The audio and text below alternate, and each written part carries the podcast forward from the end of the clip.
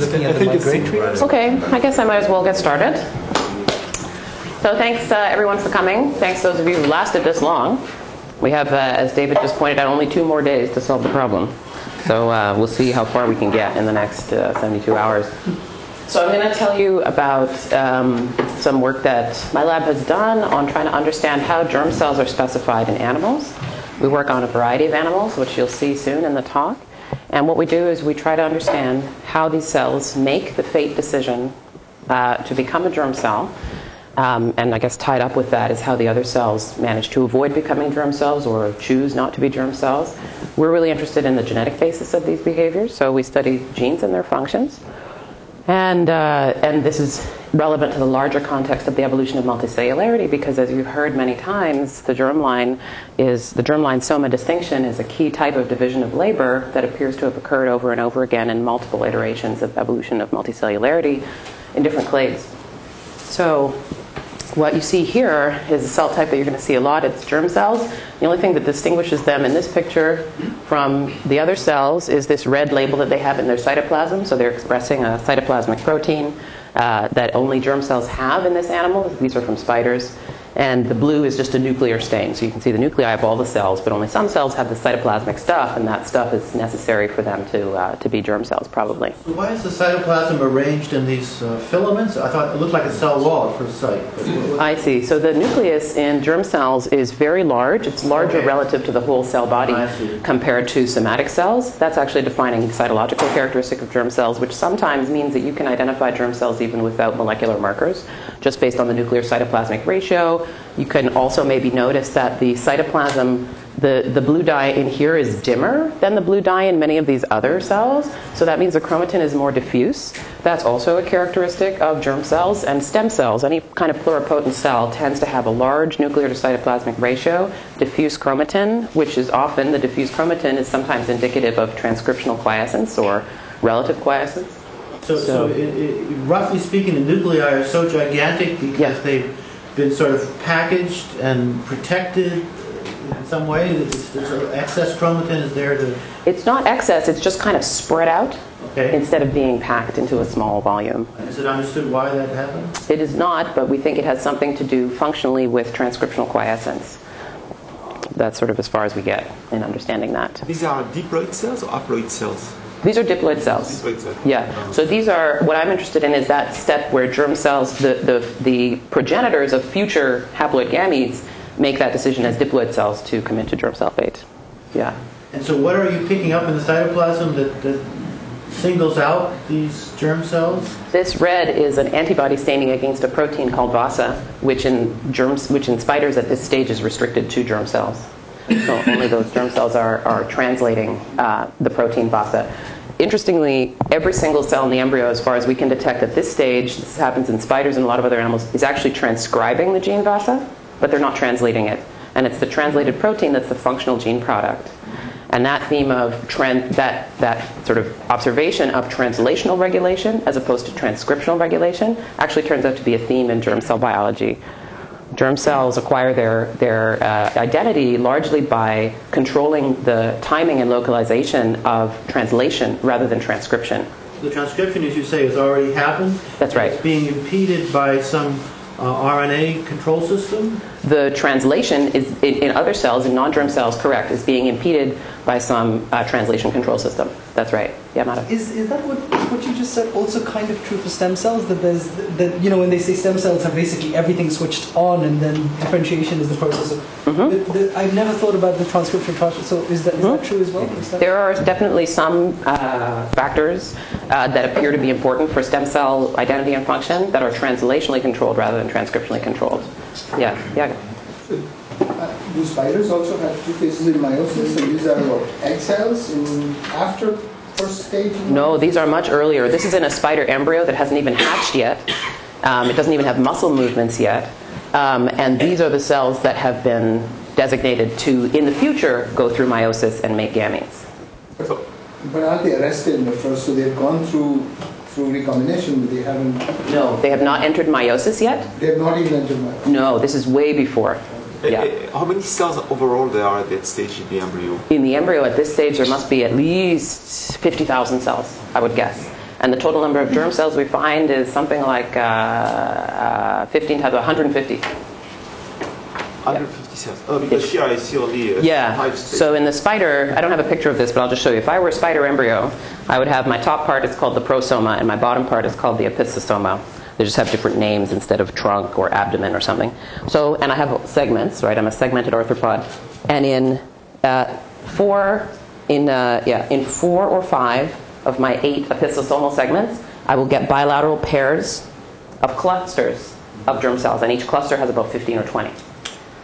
And then these, these little clusters will move all together into some sort of central area and form two compact gonads on either side of the embryo. You'll see crickets also do something similar, you'll see later. Yeah. And and the background picture is what? Right, so the background picture is actually a neuronal connection. And we're going to come back to the nervous system about halfway through the talk, which was kind of an unexpected weirdness for us, but that's why I put this picture of a neuron here. So this is, remember uh, Victor's talk yesterday, he had these, the central nervous system axons branching out into the limbs to innervate the limbs, and that's how the limbs got their axons. So in arthropods, it works a little bit differently. You have, the similar thing is, so this is half of a cricket. So this is the body of the cricket, and this is one central ganglion in the third thoracic segment where the third pair of legs is going to be. This is one of the third legs. We can't see the outline of the leg, but this is an axon coming from the leg, and the axon actually originated from what we call pioneer neurons, whose cell bodies are down here in the limb.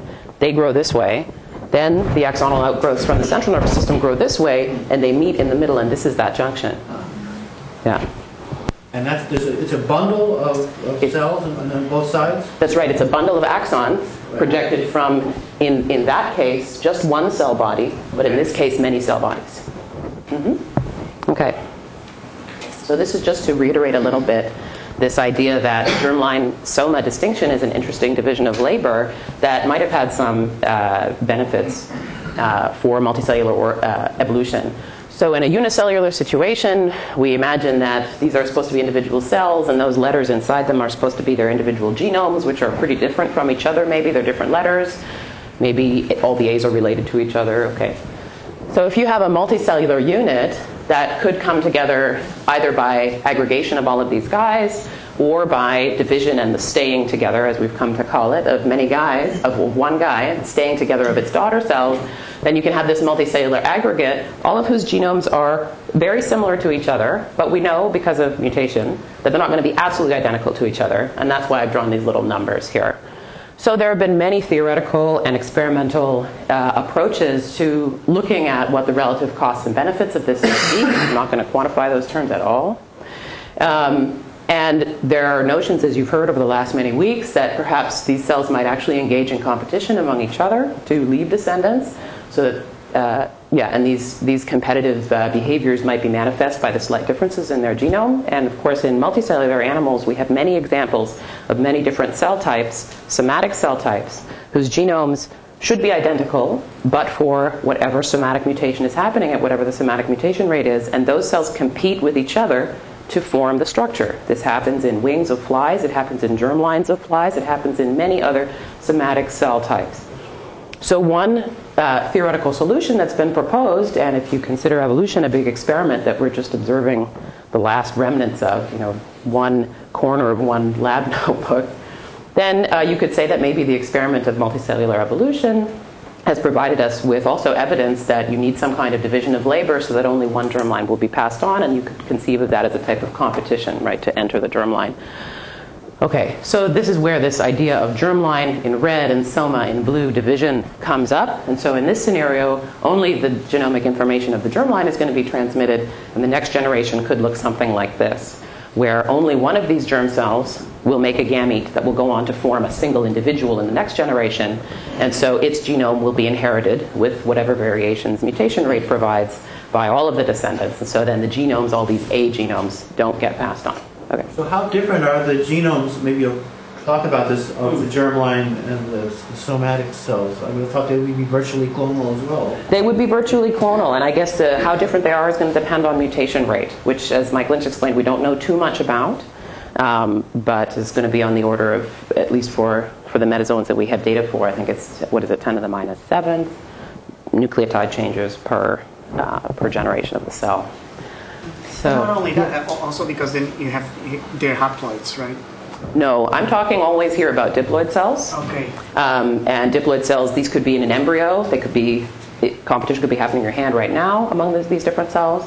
Um, but yeah, here I'm talking about haploid cells, uh, diploid cells rather. It, haploid uh, cell competition in terms of gamete competition is definitely a phenomenon. It's been best documented in sperm competition. So sperm, uh, not all sperm are created equal, even from one animal. Sperm can compete with each other, and it's been documented in different cases in some animals, including flies and birds and mice. Yeah, so that's another type of competition just among germ cell derivatives, um, but I'm not going to talk about that here. Yeah, The germline sequestration happen early? It does. Very early in embryogenesis? It does. For every species? It- or it does. Are there some species where which delay it?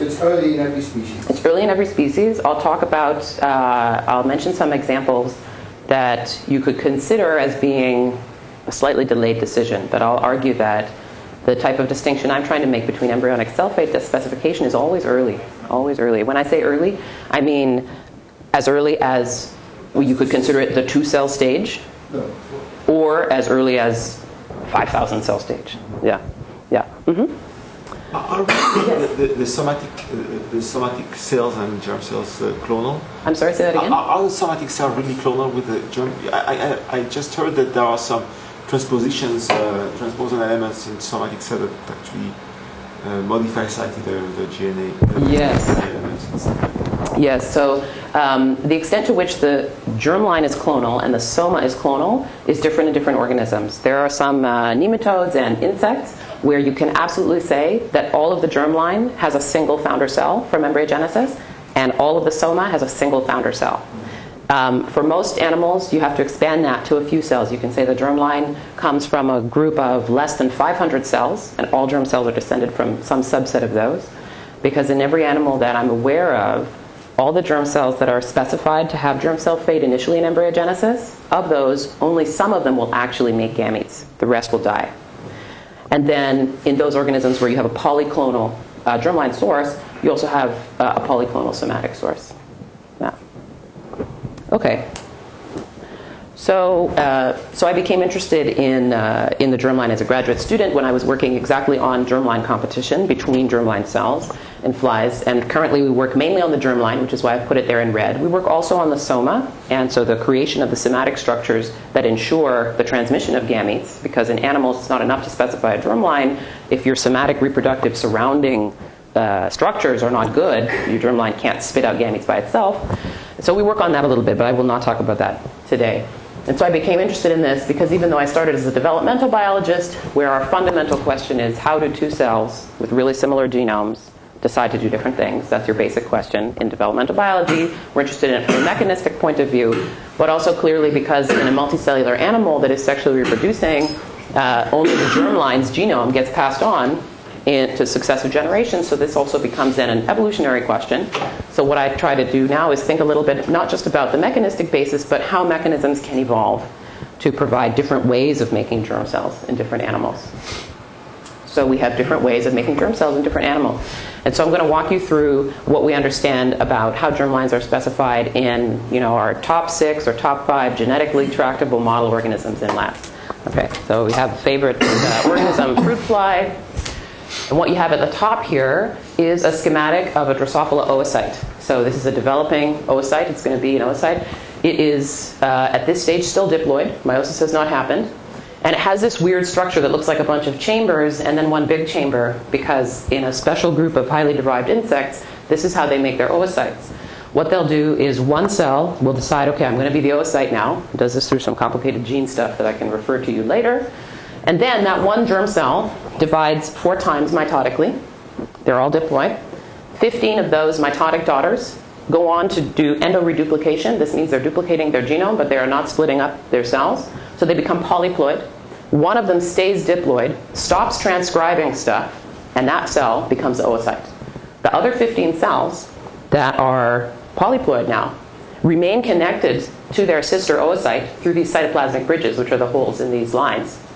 They're polyploid. Their nuclei are very transcriptionally active, and they are making many mRNAs and proteins, which is the yellow stuff, that they are shunting through these cytoplasmic bridges, and then the yellow stuff gets into the oocyte. Now, once it gets into the oocyte, the job is not over. It has to go to a special place. And there's lots of microtubule driven mechanisms and other stuff we don't get that shunts the special yellow stuff that's important for germline making down to the posterior of the oocyte, where it all gets localized in a tight little crescent at the posterior of the oocyte. Eventually, for this to become a real oocyte, uh, the nerve cells have to die. So they do that. And they die and they release all their cytoplasmic contents into the oocyte. And the oocyte grows bigger and bigger and bigger in this direction and eventually comes to fill the whole space. Nerve cells die. They're called nurse cells? Nurse, yeah. They're nursing along the process. Okay. Exactly, exactly. What do you mean they die? So what is the die process? The die is an apoptotic process. But it's within the cell. Apoptosis is usually the blebbing of the membrane. So they die and their membrane and all of their cellular contents become part of the oocyte. Yeah, The DNA is being digest- digested. correct. So the DNA there is digested, but not uh, just a few, a few microns away. Exactly. A few microns away, the oocyte nucleus is fine. Exactly. It's a weird process. And the, uh, I see, the oocyte nucleus, there's no nuclear envelope at this stage to protect it. There is every single nucleus, both of nerve cells and of the. Uh, Okay. Yeah, they have their They still have a own. nuclear envelope. They do. So everything about the mitosis that produced that 16 cell clonal group was totally normal except for cytokinesis, which did not complete, and so it left these holes in between the cells.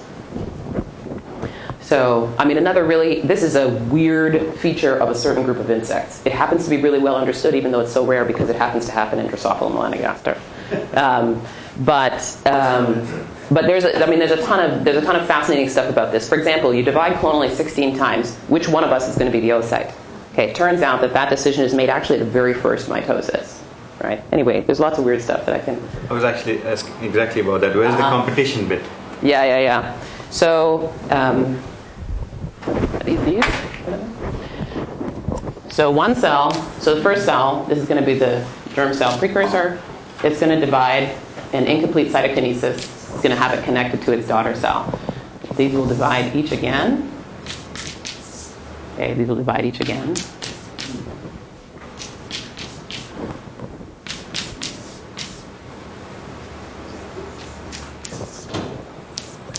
This is still mitosis, right? This is mitosis, exactly. Everything is totally normal in mitosis. You have synthesis, everybody is diploid, everybody is making new nuclear membranes. The only part they aren't doing is, uh, is uh, cytokinesis. Okay, is that right? Looks you have 16. Yeah, that's good. That's what I need. Okay, so the, the cell that started it, you can see is only one of two that has four connections, connections to four other cells, direct connections. So the ones that have less than four will never become oocytes. And it turns out that in that very first division, this one, this was first one, this was the second one, there was a, an organelle that just like everything else in the, in the in the cytoplasm had to be duplicated and shared between the daughters that was actually asymmetrically distributed so it keeps the greater portion of that substance which is a bunch of polymeric proteins whose action we do not know The granules that uh, collected inside. those are coming later so those, that's the yellow stuff actually yeah this is a different organ a weird thing called a spectrosome And this organ gets duplicated and passed on to all the other cells. And one of the interesting things also about it is that it's always connected. So eventually, this, what was once just a little dot of a structure, becomes this huge branched thing. And when it branches, it's called a fusome.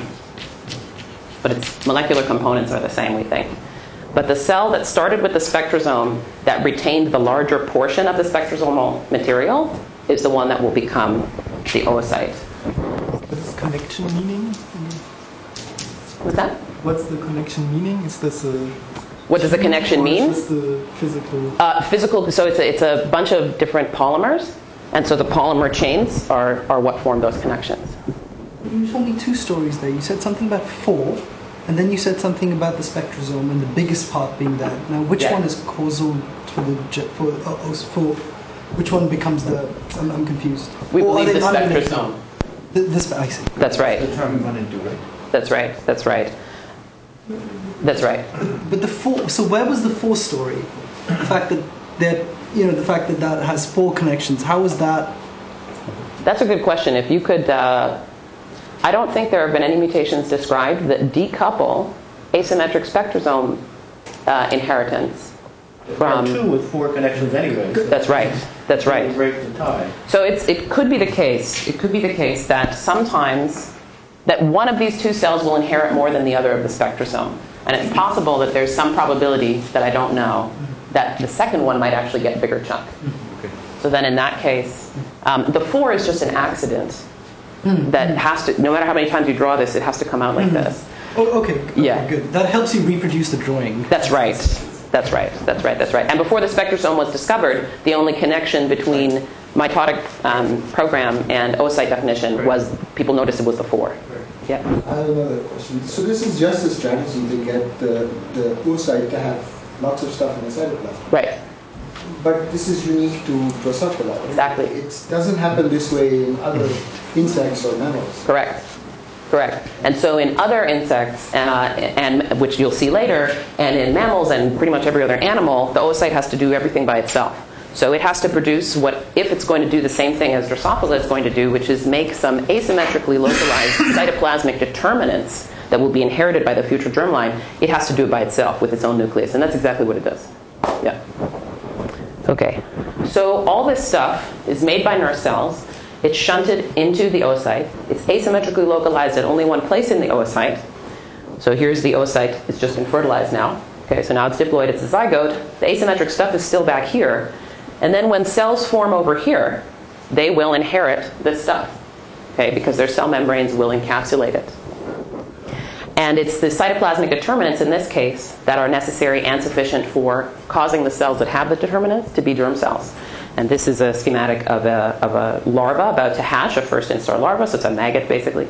And its germ cells now, they undergo a complex migration process that we don't need to talk about, and they land up in the gonads in the right places.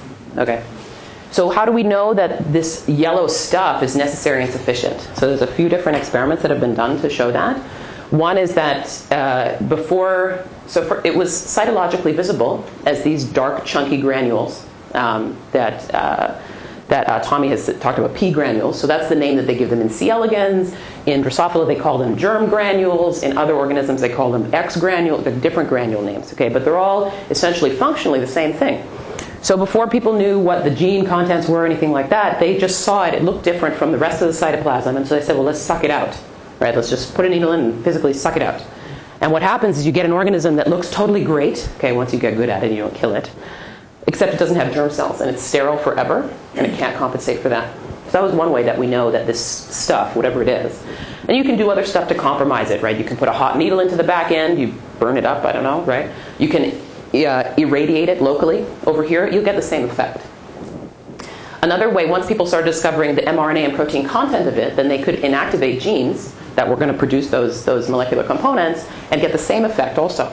They could compromise the fertility of the animal while leaving the rest of it intact. Although in the case of Drosophila, it is also true that many of the molecules that are localized here are important not only for germ cell formation, but also for posterior patterning.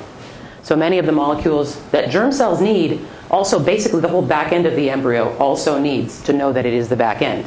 So what happens if you compromise those genes is that you get no germline, you also get no back end. You just get basically a head and a little trunk. Okay. So those are experiments that show that this stuff and its components are necessary. And then the experiments that show that its components are, are sufficient are experiments where we can physically move this to somewhere else. You suck it out with a needle, and that you put that same needle somewhere else. You can put it at the side, okay, you can put it at the front. And then what happens is that you get cells forming in those ectopic places where you put the stuff that look like germ cells. Okay? They don't just look like germ cells by all these cytological characteristics that I've talked about earlier. They express germ cell genes. They also are functional germ cells and they can make gametes. And that is a great experiment that was done decades ago where the cytoplasm was sucked out of the posterior, injected into the anterior. Ectopic germ cells formed at the anterior. These ectopic germ cells were physically removed and placed onto the back end of an agametic embryo, which was made by genetic tricks. And then that embryo was allowed to grow up, grew up into an adult, adult was fertile, and you could check genetically that the offspring of that adult came only from these ectopic germ cells that you had made. Okay. Who did that? Tony Mahowald. Outstanding experiments. And the gonads figured out how to go to the right place after all this um, movement? They did. They were born in the wrong place. Right. Now, if you leave them there, they will get lost. But if you put them onto the back end of something, Then they'll find their way then they'll find their way. Wow. Yeah, it's amazing. Still stuck on the previous. Uh, so, so that means from that picture, it seems like the competition to become a germ cell must have happened earlier. So, this is af- so, That's right. so can you say Competition to become a germ cell really is- here. Oh, I see. Right. Which one of the cells is going to, which one of the nuclei really is going to get to inherit the cytoplasm that is going to confer that fate on you? Okay. Now then there are other levels of competition that are interesting to think about. Because I was saying that you specify a bunch of germ cells here, then they have to undergo complex migration. In Drosophila, half of them don't make the trip. They die on the way. They get lost. They die by apoptosis. In other organisms, you have similar phenomena where many of the germ cells die on the way to the gonad. Once they're in the gonad, maybe there's attrition of 90% of them and only some. So there's other interesting levels of competition. Do they migrate in groups or do they migrate individually to the gonad? It's a little combination of both. Some are together in two or three groups, some are individually. Yeah. Okay, so this is how Drosophila does it, and we understand it in quite a bit of molecular, gory detail. How C. elegans does it is conceptually rather similar. They are also making, in the oocyte, that has no nurse cells, as Gian pointed out. So you've got a single oocyte nucleus, it's transcriptionally active, it's going through meiosis, it's preparing to make an oocyte, and it's generating a lot of stuff that the embryo is going to use, mRNAs and proteins. Among those are these germ cell determinants, and I've made them yellow here because they contain the, the gene products of the same genes, the same conserved genes, as those found in the Drosophila uh, situation. So they're just proteins? Are they dimers, trimers, tetramers? There are, there are some that act as dimers. There are some that act as uh, some homodimers, some heterodimers. Yeah, some of them are mRNAs as well um, that are going to be translated later on to make the functional Okay, proteins. okay, yeah. And then I've just drawn in some blue dots here because obviously the oocyte is filled with a lot of other stuff that is not germline determinants. And what happens is that, is that instead of before fertilization, as in the fly case, after fertilization, you get asymmetric inheritance of this stuff only by one cell. And then you get a few more divisions, and at every, more, at every division subsequent to this, all of this yellow stuff is asymmetrically inherited only by one cleavage product, okay, by one division product. And eventually you get to a situation where when the embryo has a couple hundred cells, two of the cells have retained this stuff, the yellow stuff, and they are the exclusive germline precursors. Yes? These germline determinants, Yeah. how, how many- proteins are there? We know of at least 50, none of which is singly sufficient to make the germline, except for two, there are two exceptions to that in the animal kingdom that we know of. And these are the blue stars. You have a blue star here, and there's going to be a blue star later. Those are the two, and they're not homologs of each other. So there's one gene in Drosophila, it's called oskar, that I'm going to talk about, and another gene in zebrafish called buckyball. These genes are not only required to making germ cells, but they're also sufficient to make germ cells. And I'll talk about the, the way that they do that. Yeah? Blue nerves and nerves, this, does this indicate another kind of protein? I'm sorry, these ones? Yeah. Yeah, this just means, I'm sorry, that the, um, that the oocyte is also making other stuff that's not really that relevant to germ cells. Um, and that some of the germline determinants that it makes are the same, which are the yellow, but some of those are, are not. But the blue is perfectly sequestered nonetheless. Right, right. Some of them are. Yeah. In the case of, of C. elegans, we know that this that the yellow stuff is necessary to make germ cells. However, the presence of its molecular components alone is not sufficient to make germ cells. And people have shown this by doing experiments where they screw up asymmetric localization and they make all the cells in early embryos inherit the, the yellow stuff and they don't all turn into germ cells. And people have done some interesting sort of imaging to suggest that what's important in this case is not so much the presence absence of this yellow stuff, but the specific molecular conformation that it adopts. When it basically when it's too dispersed, it's made it's it's aggregated into little chunks that they call p granules. When these chunks are too diffuse, I'm oversimplifying a lot of complicated experiments, but when these chunks are too diffuse, they cannot act as germline determinants. But when they're enough, then they can act as germline determinants. And we do not understand the molecular mechanism by which they confer germ cell fate on the cells that have them. And this, the mechanism for this perfect sequestration Yes. is mitotic? Or It is a mitotic mechanism that relies on microtubule motors uh, at a minimum. Yeah, the, this work by uh, Frank Jülicher and Cliff Brangwynne Mhm. a couple years ago Mhm. studied the, the mechanism for sequestration. That's right. They uh, obviously they don't understand then what happens after. Exactly. Yeah, but that, in that case, it was very interesting. It was it was uh, spatial concentration gradients, and essentially a dissolution at one end and a condensation at the other end. That's right. It's because you have the, these the expression of these other things that they depend on. That's right. You have a, one component at a high concentration that dissolves the granules. This other component at the other end at a low concentration or high concentration condenses them. So it's this precipitation process. It's very That's right. That's right. That's right. So they were saying maybe we should think about these germline, about these P granules in terms of their functional potential as liq- uh, liqu- lip- liquid droplets, Right. Undergoing these sort of phase transitions almost. Yeah. Um, and it's the state of that phase that will tell you if it's going to be determined or not. And as you said, how it does it, we still don't know. Okay, so you have something conceptually similar here where you have these maternally provided, asymmetrically localized determinants that are necessary for conferring germ cell fate. And similar to the Drosophila case, if you either get rid of these determinants here or you ablate the cell that has them, you'll end up with a sterile animal that is otherwise normal and has pretty much all of its cell types. Okay. So, so the Yeah. reason you have a couple of big um, uh. Down here? Uh, yeah. Oh yeah, so this schematic, sorry, this is an adult nematode. Uh, C. elegans has a bilaterally symmetrical gonad that, uh, I'm not going to lie down on the floor to do this, okay, but, but if I were worm, It's being filmed. it's big, oh, that's right.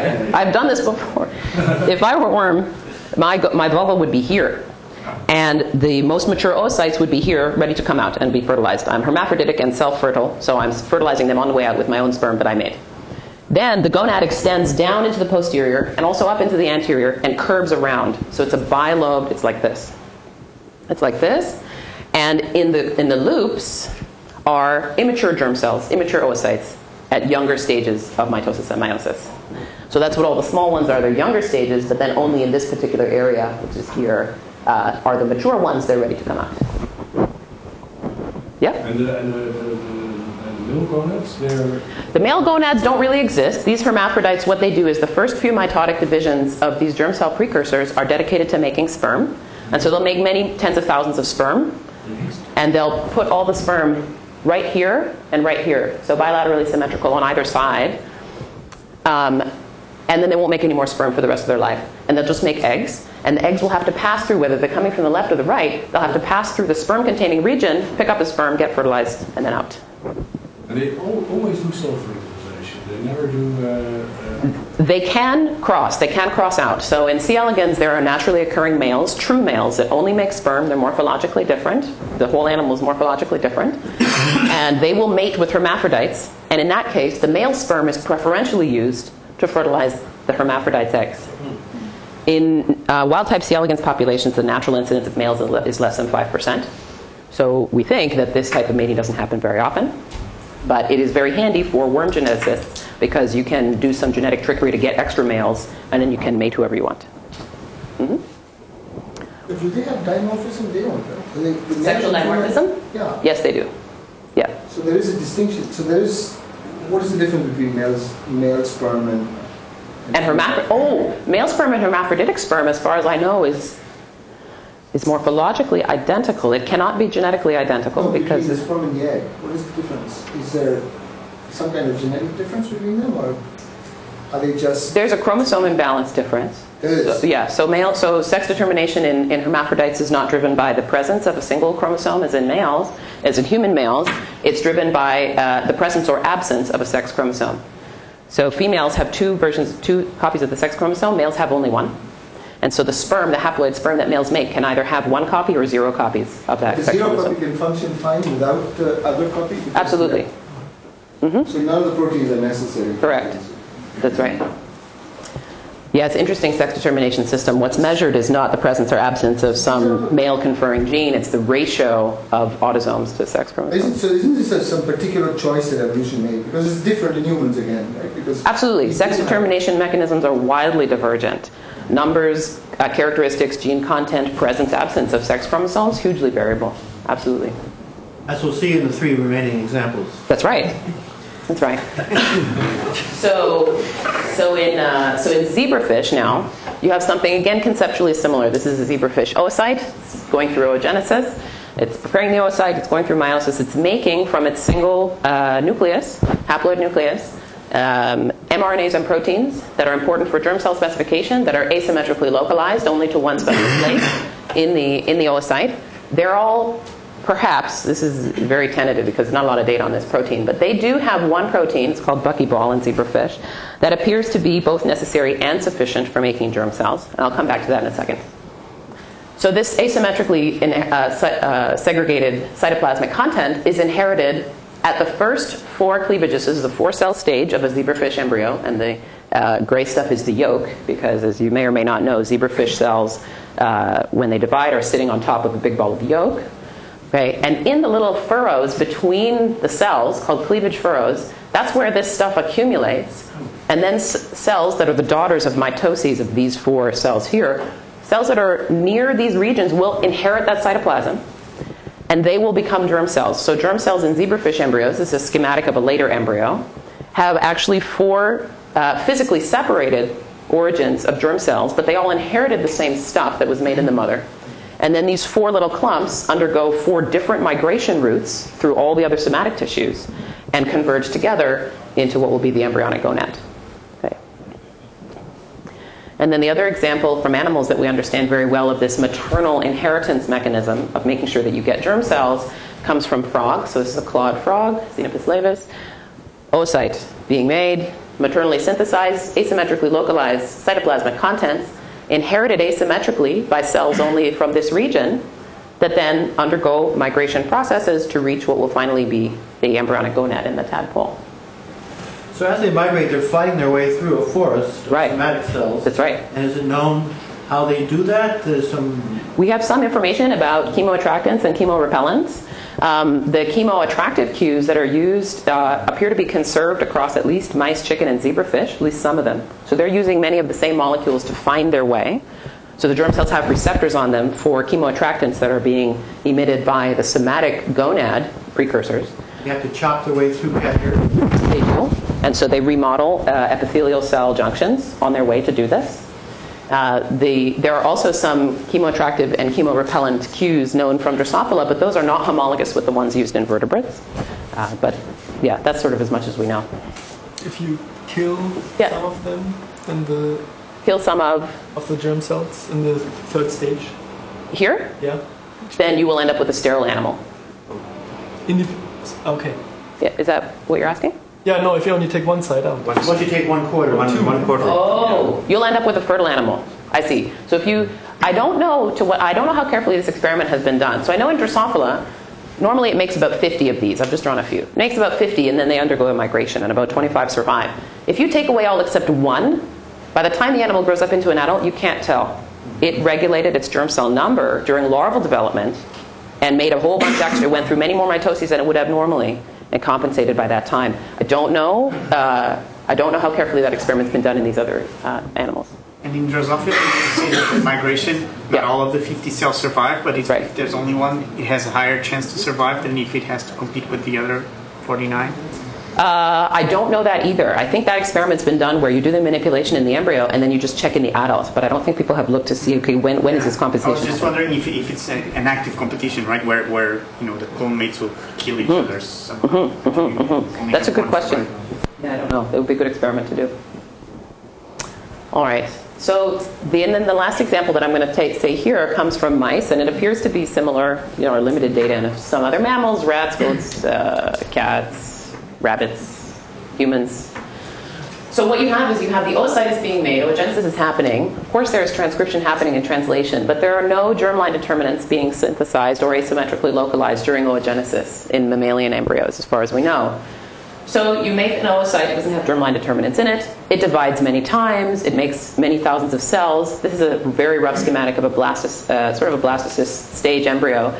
After it's made the separation between embryonic and extraembryonic tissues. So almost all embryos, almost all animals uh, during embryogenesis don't actually use all of the embryonic cells in the final product. Okay, the baby or the larva or whatever.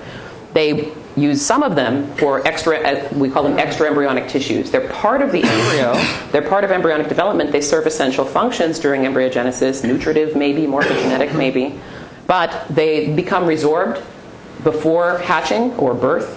And so they're not part of you. So, one example for you, we all had a placenta. That was not your mother's tissue, that was your tissue. That is your extra embryonic tissue that you left behind when you came out. It was required for your development. It came from your zygotic cells, but it was discarded later.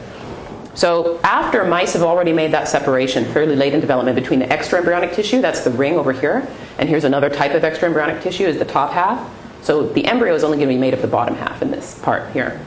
At this stage, which is uh, about uh, five days in mice after fertilization, you get some signals, these are the red arrows, telling certain cells in a certain place that they should become germ cells. Okay, so then they turn green because they know they're going to be germ cells, and then I've turned them yellow here because once they know they're germ cells, they turn on the same genes that were maternally provided in all those other systems. Okay? So in this case, it's not the cytoplasmic content inherited from mom that is necessary or sufficient, it's the signals themselves. And we know that the signals are necessary because you can make knockout mice and remove the signals, and then you won't get any germ cells. And we know that they're sufficient because you can take cells that normally would never see these signals because they're not close enough. So you can take cells from down here, this has been done by Patrick Tam, and transplant those cells up here. So now they're in, in range of the signals, and now they'll respond to the signals by differentiating as germ cells. Okay. And what are these signal molecules? The signaling molecules are BMP signaling molecules, so TGF beta family signaling members, specifically BMP 2, 4, 8. And how BMP are involved also in other in everything in development. So this is one particular job that they play here. So, so particular, so these signals are BMP signals, but there's special flavors: BMP2, BMP uh, 4, and BMP 8A and 8B. But then all the other BMP flavors are not used for this decision, but they use it for other things. And how long are cells sens- sensitive to the signal? That's a great question, actually. This experiment, to my knowledge, this transplant has only been done at the stage when it would normally happen. So I don't know how much lo- how much longer you could let them go and still try to make them do it. That's a great question. And and how do the cells, uh, how does, how the number of cells that are um, making this decision, how is it limited? How, the red arrows are only ma- making a, some subset turn Yes. into uh, germline. So it, it's probably coming from two sides. It's probably the Concentration gradient? Probably a concentration gradient. So the signal that's being sent is a diffusible signal. Um, how it travels is, is under debate in different systems, but it's a diffusible signal. So presumably the number of cell diameters that it could reach. Then the concentration of receptors on the cells themselves is probably important. And there's some evidence that uh, there's good evidence that there's something else that's required, not just getting the germ cells, not just getting the red signals, sorry. You couldn't take any cell from anywhere and have it respond to the signals by making germ cells. They have to be mesodermal cells. They probably have to be from a specific time in development. And in in wild type animals, the cells that respond to these signals may have already previously turned on some other gene that's like a competence factor that makes them competent to respond. The reason I say maybe and maybe, maybe is because those competence factor genes have A, shown to be unnecessary for germ cell development. So when you knock them out, you still get germ cells. And B, they themselves require BMP signal input to be turned on in the first place. So there's a chicken and egg problem here that still hasn't been resolved. How many cells the, that embryo will have at, at that stage? This embryo will have at least 50,000 cells or more at this stage, not more. And the number of germ cells that are induced is a couple hundred. Yeah. And the spatial location is sort of quite varying across. Stereotyped. The, stere- the spatial location where this happens, Yeah. absolutely stereotyped. Always at the anterior mesoderm. Yeah. Okay. And humans are similar. Humans are similar as far as we know, yes.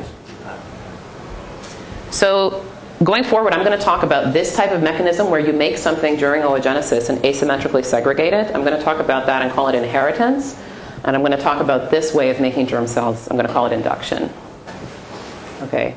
So, this is just to sort of summarize these kind of conceptual differences between these ways of making germ cells is that over developmental time, inheritance, you get germline sequestration immediately. Okay, so the oocyte is making this stuff, that's the top. At the very first cleavage, essentially, conceptually, one of those cells is going to be the clonal ancestor of all of the germline cells, and the other cell is going to be a clonal ancestor of all the somatic cells. And as we were saying earlier, the, the clonality, sort of the polyclonality of these states can be a little bit varied, but that decision is made right at the beginning of development because you have this asymmetric stuff.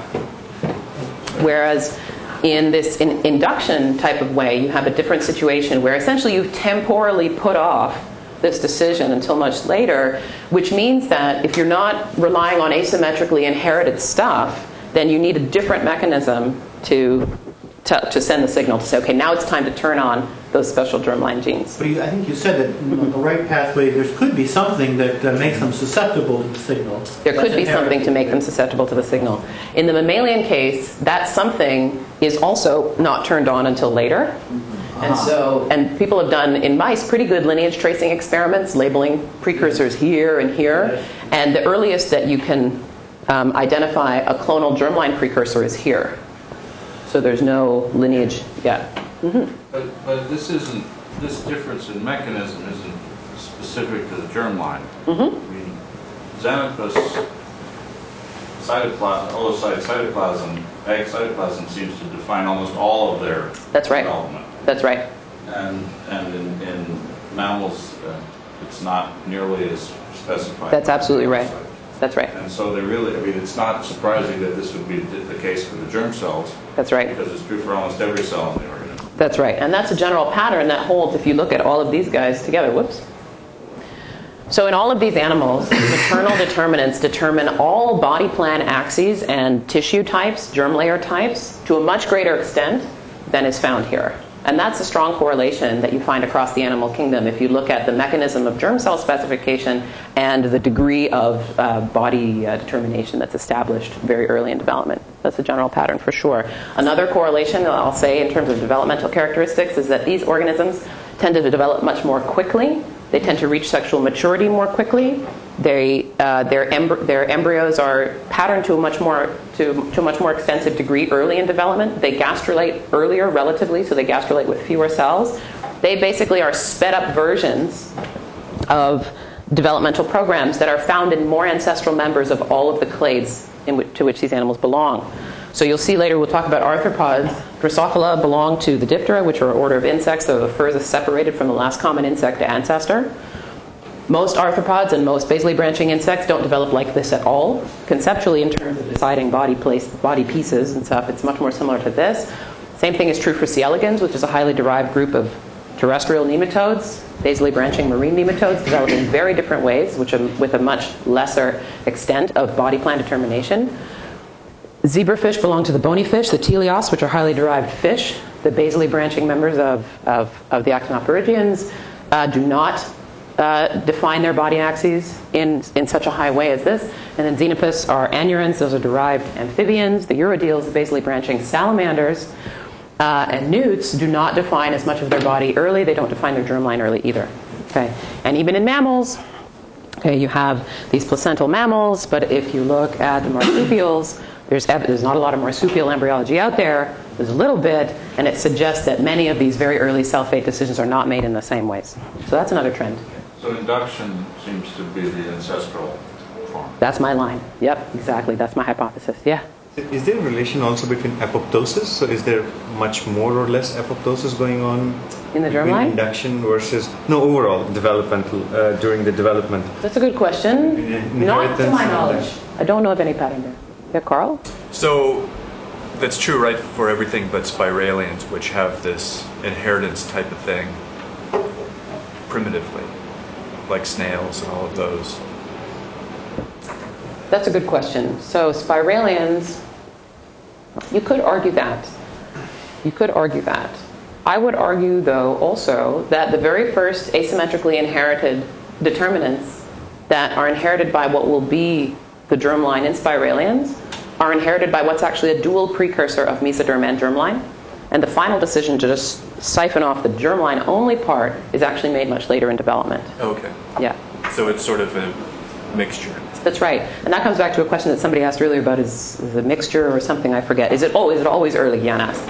So these things are always early, but you have cases like spiralians are one example. So spiralians are a monophyletic group that all of whose uh, embryos cleave spirally, and I'll tell you what spiral cleavage is in a second. Yes. What, what exactly was for babies? Which uh, snails? I'm going to say this. all the, all the mollusks? Yes, mollusks, annelids. Uh, mollusks and annelids are, you know, are dominant. Uh, who else am I missing in there? Gastrotrichs, maybe. Mollusks, mollusks and Mollusks and annelids, flatworms. Okay, paramecium. Um, uh, yeah, flatworms. Uh, planarians, rather, planarians. Uh, who else cleaves spirally? Brachiopods, maybe barn- uh, uh, bryozoans, maybe a bunch of stuff you never heard of, minor phyla. They're nice, but they're not. No offense, Carl. I'm just talking Well, species number. There might not even really be spirales. They might not be okay, yes, we don't know. So spiral cleavage um, happens to be a pattern across these guys, but also by many, many molecular, phylogenomic, whatever you like, analyses. These guys are a monophyletic group. So this is a type of cleavage pattern that was invented once, and it's highly stereotypical. It's very fascinating. So you're a frog embryo. Okay, you're a mammal. You can be a mammalian embryo even. Okay, you divide once. You have two cells. You divide twice. You make four cells. And you make eight cells, and I'm going to draw the second tier of cells just kind of underneath it. Okay, two, four, eight cells. If you're a spirally cleaving embryo, okay, this type of cleavage is called radial cleavage. So these spindles, okay, uh, like that. Those are where the spindles were. Okay, the mitotic spindles. So you have your one cell stage, you have your two cell stage, you have your four cell stage. And then at the eight cell stage, instead of being directly stacked on top of each other, the four new cells that are created at third cleavage are offset. Rotated by 45 degrees. Correct, rotated by 45 degrees, and they physically rotate in order to take up that position. Hmm. They can do this either, you, you have two choices as far as we know. You can make an asymmetric spindle that's already 45 degrees offset, or you can make an upright spindle at 90 degrees, and after the cell's born, it can shift over 45 degrees. Both of those things happen. Okay, so four yes. At the four stage, it's planar. It's not not not not tetrahedral. That's right, it's planar. Yeah. So what Carl is saying is that what happens is they go on, they make more divisions, et cetera, et cetera. One, I think it's three cleavages later, one of the products of one of these small cells here, or one of these cells, I should just say. Sometimes they're actually smaller. You have four small ones, four big ones. Sometimes they're all the same size. Doesn't matter for our purposes. Uh, a few cell divisions later, one of those cells will be designated to be an exclusive precursor of mesoderm and germline. And then several cell divisions later, you will separate out cleanly and it'll make a daughter cell that will be uh, uh, mesoderm only and germline only. And uh, yeah, so you can, if you're thinking about things like sponges, like what's their germline like? Okay, so sponges have pluripotent stem cells that are distributed throughout their bodies that are capable of producing both gametes and any other somatic cell type that the sponge needs. Those pluripotent cell types have a single cell origin very early in embryogenesis, right? Say something like this. We don't know if they are generated by asymmetric inheritance of something or by an inductive mechanism. We don't know. My bet is on an inductive mechanism, but we have no proof of that. If you're thinking about things like uh, corals or other cnidarians, they also have similarly early derived uh, embryonic stem cell like populations that in adults will go on to produce both gametes and other somatic cell types that the animal might need. And one important question that is still outstanding is whether or not, so initially you make a small group that's a stem cell precursor. Is it the case that later on in development you further subdivide those so that there are some germline stem cells, germline only stem cells, and somatic only stem cells? Or do they all remain capable of making both gametes and germ cells? There are data from the same organism supporting both hypotheses, so we don't know yet.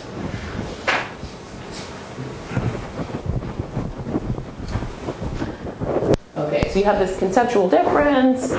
And so in this case, you have this cell autonomous acquisition of fate. You don't need transcription from the zygotic nucleus of those germline precursors because they'll just inherit the information in their cytoplasm.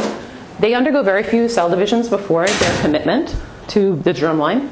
And so the germline never really participates in the somatic developmental program, if you like. And then in the inductive situation, it's a little bit different. You have this non autonomous fate acquisition. They depend on information from other cells to do it. they need to activate their own transcription in order to take on germ cell fate initially. They go through many divisions before their commitment because they were dividing just like all the other germ, uh, all, the, all the other somatic cells in the embryo before they were told to be germ cells. And so there's a limited amount of, you could consider it somatic development.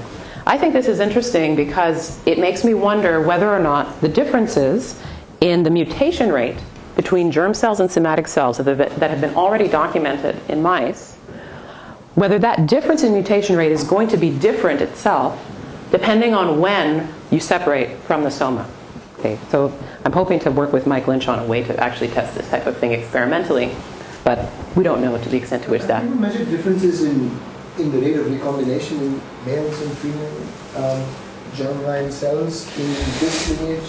Versus this type of lineage. There, there is a difference. On the right hand side, there's a distinct difference between Male and female recombination rates. combination rates, and, and it's specific to so it varies over, over different uh, Uh-huh. species, but it's very That's a different. good question. I don't know. One to six, 60% Difference. more recombination males than female, and There- males only. Yeah, yeah. There's difference. I mean, this is just like a one-off anecdote. In Drosophila, there is no recombination in males. Meiosis recurs without recombination, but in females, recombination It's is infinite. Right. So yeah, yeah, yeah. So perhaps differences are always there. So this is just a, a bastardized Waddington version of what I just said on the previous slide. And so you can think of a germ cell as kind of never even starting down the hill of restricted developmental potential. It circles round and round and inherits its own germline fate over and over again. And the different somatic cell types, these different colors, roll down and become more and more restricted. Whereas maybe you can think about in an inductive framework, the germ cell actually heads down with all the rest of the somatic cells down specific routes and does become restricted. As I was saying earlier, in the mouse case, it's not the case that any cell from the embryo could respond to those signals. It has to already have, for example, decided to be mesoderm and perhaps express some other stuff before it's able to respond to those signals in that way uh, of becoming germ cells. All right. So now I'm going to move into the kind of Evo Devo dogma, which is this concept that maybe we can understand not only mechanisms, but the evolution of the mechanisms by comparing mechanisms. Okay? And we can make different guesses about transitions between mechanisms by considering a little bit the polarity of those evolutionary events. So if we have a tree that we rely on and we are confident in, and uh, we know some some characteristic, right? It's a white circle or it's a black circle across different tips of this tree, and we notice that there are differences, then maybe we can say, well, if by parsimony in this baby example, a white circle was ancestral, then how did the black circle arise? How do you change uh, a mechanism to change the color of it?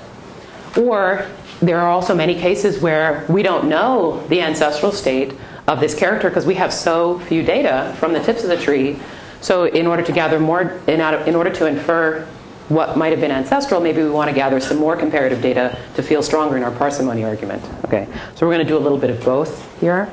And should we always believe maximum parsimony arguments? We should not, particularly in the case of developmental mechanisms, because we have no good way of knowing what's more likely to invent a new gene or to lose a gene or to turn it on at a higher level or in a different time or a different place. So it's really terrible. We have no idea. Yeah. So, having said that, using this parsimony kind of argument, um, I and other people had also suggested this in other words before, um, had suggested this hypothesis that based on the type of phylogenetic distribution of these ways of making germ cells, that perhaps an inductive way of making germ cells was ancestral in organisms. And certainly if we think about the cell fate decisions, the germline soma decision in uh, facultatively multicellular organisms like Dictyostelium, we know that it's a signaling molecule that travels from one cell type to another cell type to make sure that some become spore and some become stalk. It's certainly difficult in a coming together aggregation to understand how an asymmetric uh, inheritance of a cytoplasmic content could be responsible for germ cell formation. So this is the sort of distribution. It's simplified across all metazoan, uh, most metazoan phyla, and it's gathered from different types of data sources that I can point you to if you like. And so the suggestion is that many more phyla, including, including all of the um, all of the uh, uh, all of the bilaterian outgroups. So all these animals here are bilaterally symmetrical, so we call them bilaterians. And the ones that are animals but not bilaterally symmetrical, we call them non-bilaterians. Okay, so they are non-bilaterians. They all appear to induce germ cells, and most bilaterians also appear to induce germ cells. Small groups of clades appear to exclusively inherit germ cell fate, and then there are a slightly larger number of, of groups. These are the spiralians here that I was talking about. Uh, a smaller number of groups that appear to do both. That means not that one animal does both of them at the same time, but that some members of that clade do one and some members of the clade do the other thing. Okay. And if you're not a bilaterian, you're just some amorphous cl- clump of cells? Or? Oh, no, if you're not a bilaterian, you're a cnidarian, so you're a coral or a jellyfish or a sponge or a Jellyfish ctenophore. has a lot of symmetry. Yeah. That's right. Ctenophores have uh, many axes of symmetry. They're very complex. Yeah. Can I ask a question looking Yeah. at this tree again? Is it true that in all of the organisms which have been traced, the inductive signal is latches the fate, or are there any organisms where the inductive signal has to be maintained to maintain uh, the separation between germ and soil? I think from the data we have, it's more of a latch than a maintenance. I think so. I think so. Uh, You mentioned in humans, you can't, if or mammals, it's hard to hit a cell with, I mean, if you, if bump two and eight were inductive of, of, of germline every, in every cell, you'd have germline, all, germ cells all over your body. right, right. So there has to be some, some, uh, Kind of conditions or. right, some, some competence to become germline. That's right. Is that true in sponge, for example, where you have uh, a, ger- a, a, a generic stem cell lineage? Okay, does anybody know about inducing pluripotency in stem in sponges, for example? No, we don't know. We don't know. We know that once they are, by morphological criteria in adult animals, stem cells, they express all the same genes that animal germ cells do and other animal stem cells. But how they got to acquire those, we don't know. They have this thing called rejuvenescence where they could dissolve and revert back, right? So that may seem like it's maintained and not latch-like. So those things with rejuvenescence may have to keep it going to Right. stay adults. I mean, it's definitely the case that, and and again, what I've been talking about really is just that very first decision. But just like for any other somatic cell type, it's not enough just to decide you're going to do your homework. You actually have to sit down and do it every single day, otherwise, you're going to fail the class. And so I'm really only interested in that very first switch. And in every single case, even flies and these uh, inheritance guys, it's one thing to give them the cytoplasmic material, it's another thing to provide them with the support during development, which they'll always need, to make sure that they remain being germ cells. But if they don't get that initial cytoplasmic content, you can give them all the stuff you want later, they can't, they can't get it back. So, and there's definitely good data, at least from flies and mice and a couple other animals, where we can separate the induction from the maintenance. Right, but, but for example, in Dicty, you have a fairly long period where if you remove this, the, the, the stem cell inducer, mm-hmm. then they, they can switch from stem to stalk behavior. Mhm, Stalk mhm. to stalk Right. cell inducer, they can switch from stalk to stem cell behavior. Right, right. And so here, it would be very interesting, if you're thinking about how this kind of thing originated, Yeah. uh, if you're a single-celled organism, you, the, this transition has to be reversible. And that means that the inductive signal would have to be maintained in order to maintain germline somatic separation. Would be interesting if there were any example that were at least closer to that, where the uh, signal was maintained over an extended period, or there was an extended period where you were labile and you could reverse. Yeah. Now, in amphibians, which I mean, in axolotl, you could regenerate almost anything. hmm And so dedifferentiation in axolotl may be an example of, but, but that's a little bit different from requiring a continued signal to maintain germness or, Yeah. or, or somatic. Yeah, so I don't know of any examples where the signal that's, that's required to first induce it is the same as the signal that's required to maintain it later on. And in all of these examples, the, the, the default the, the, the, the, the default fate is somatic rather than germ. Right, right. Because that's also an interesting, because in the, in, in any putative single-celled organism that was ancestral to these, it had to be the other way around. Correct, correct. So you could say the invention of the soma is really the more interesting question if you want to word it that way. Absolutely. Mm-hmm. Okay, so the pattern here is that maybe ancestrally in animals, metazoans, germ cell specification might have used an inductive mechanism, and then this inheritance mechanism, the blue ball should be over here, was a convergent invention, an independent invention, different times. The fact that different molecular mechanisms are actually used to achieve inheritance in each of the instances where it occurs is consistent with that idea. And maybe what, what I try to do is look within arthropods where we have members that do one thing and members that do a different thing and try and understand the commonalities and, uh, and differences between those, between those mechanisms. So what we're going to do is ask, um, can we understand by look, so we have an example of this very well worked out in insects, Drosophila melanogaster. If we look at some other insects or other arthropods that display this mechanism, can we understand what, how this mechanism changed to resemble that mechanism a little bit more? And we can ask also if we consider this as a type of new way of making a cell type in, in, uh, in arthropods, did we need new genes to do that? Or were they old genes that were lying around uh, that were just repurposed? So in arthropods, here's a limited arthropod tree. Uh, so we have insects up here. Insects are grouped into two big, uh, two big groups. The holometabolous insects, those go through metamorphosis. And so they make a pupa or a maggot or chrysalis or whatever you want to call it, and then something emerges. So the product of the embryo is kind of an intermediate stage and it does not have the same layout or morphology as the adult. And then you have the hemimetabolous insects, which are direct developers, and so what hatches out of the embryo is a tiny version of the adult. And then insects are nested now, in case you didn't know, within crustaceans. So crustaceans are not a monophyletic group. They are a huge group, uh, it's polyphyletic if you like, and insects are just a type of terrestrial crustacean, basically. And then we have centipedes and millipedes, probably sister to the pancrustaceans. That's the name for crustaceans plus insects. And then we have spiders and scorpions, uh, which is the most, which are the most basally branching group of arthropods.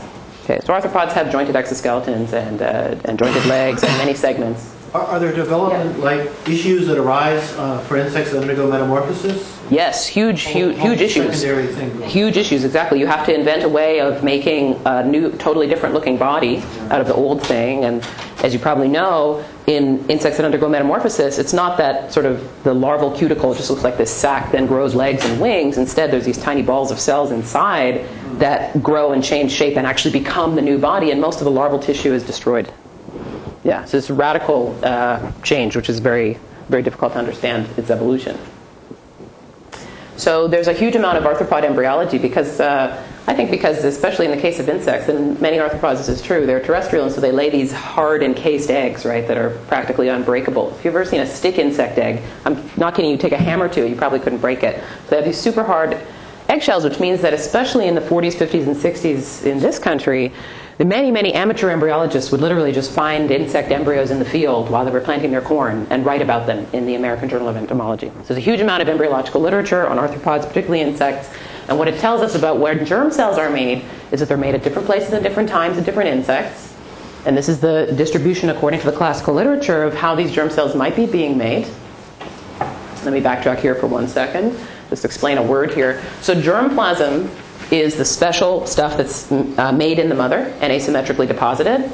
And pole cells are the name for the first germ cells that form in Drosophila. They're called pole cells because they form on the posterior pole.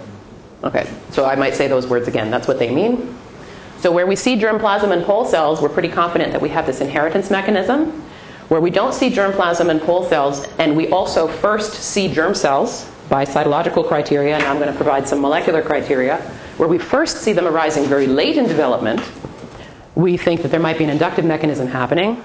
And then there are some clades, your moths and butterflies, your beetles, and so on, where some beetles have pole cells and some beetles don't. Okay.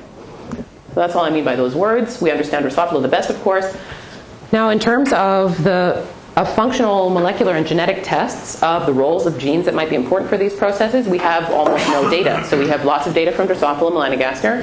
We have a little bit of data from a wasp, jewel wasp called Nasonia vitripennis. We have a little bit of data from bees, the honeybee, Apis mellifera. And there's, a, there's one crustacean called Parhyale hawaiensis. It's an amphipod. It's not important. That we have a tiny amount of functional genetic data in terms of how they make germ cells. So our functional data is really sparse which is bad news for a molecular geneticist like me. Outside of insects and crustaceans, nothing. Okay?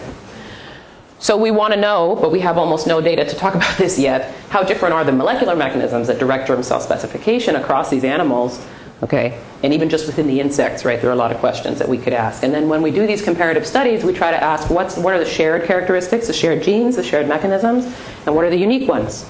Can, can, can, you do, Yeah. can you do a homologous replacement of one gene from one species to another to test this kind of No, you can't even do that well in Drosophila.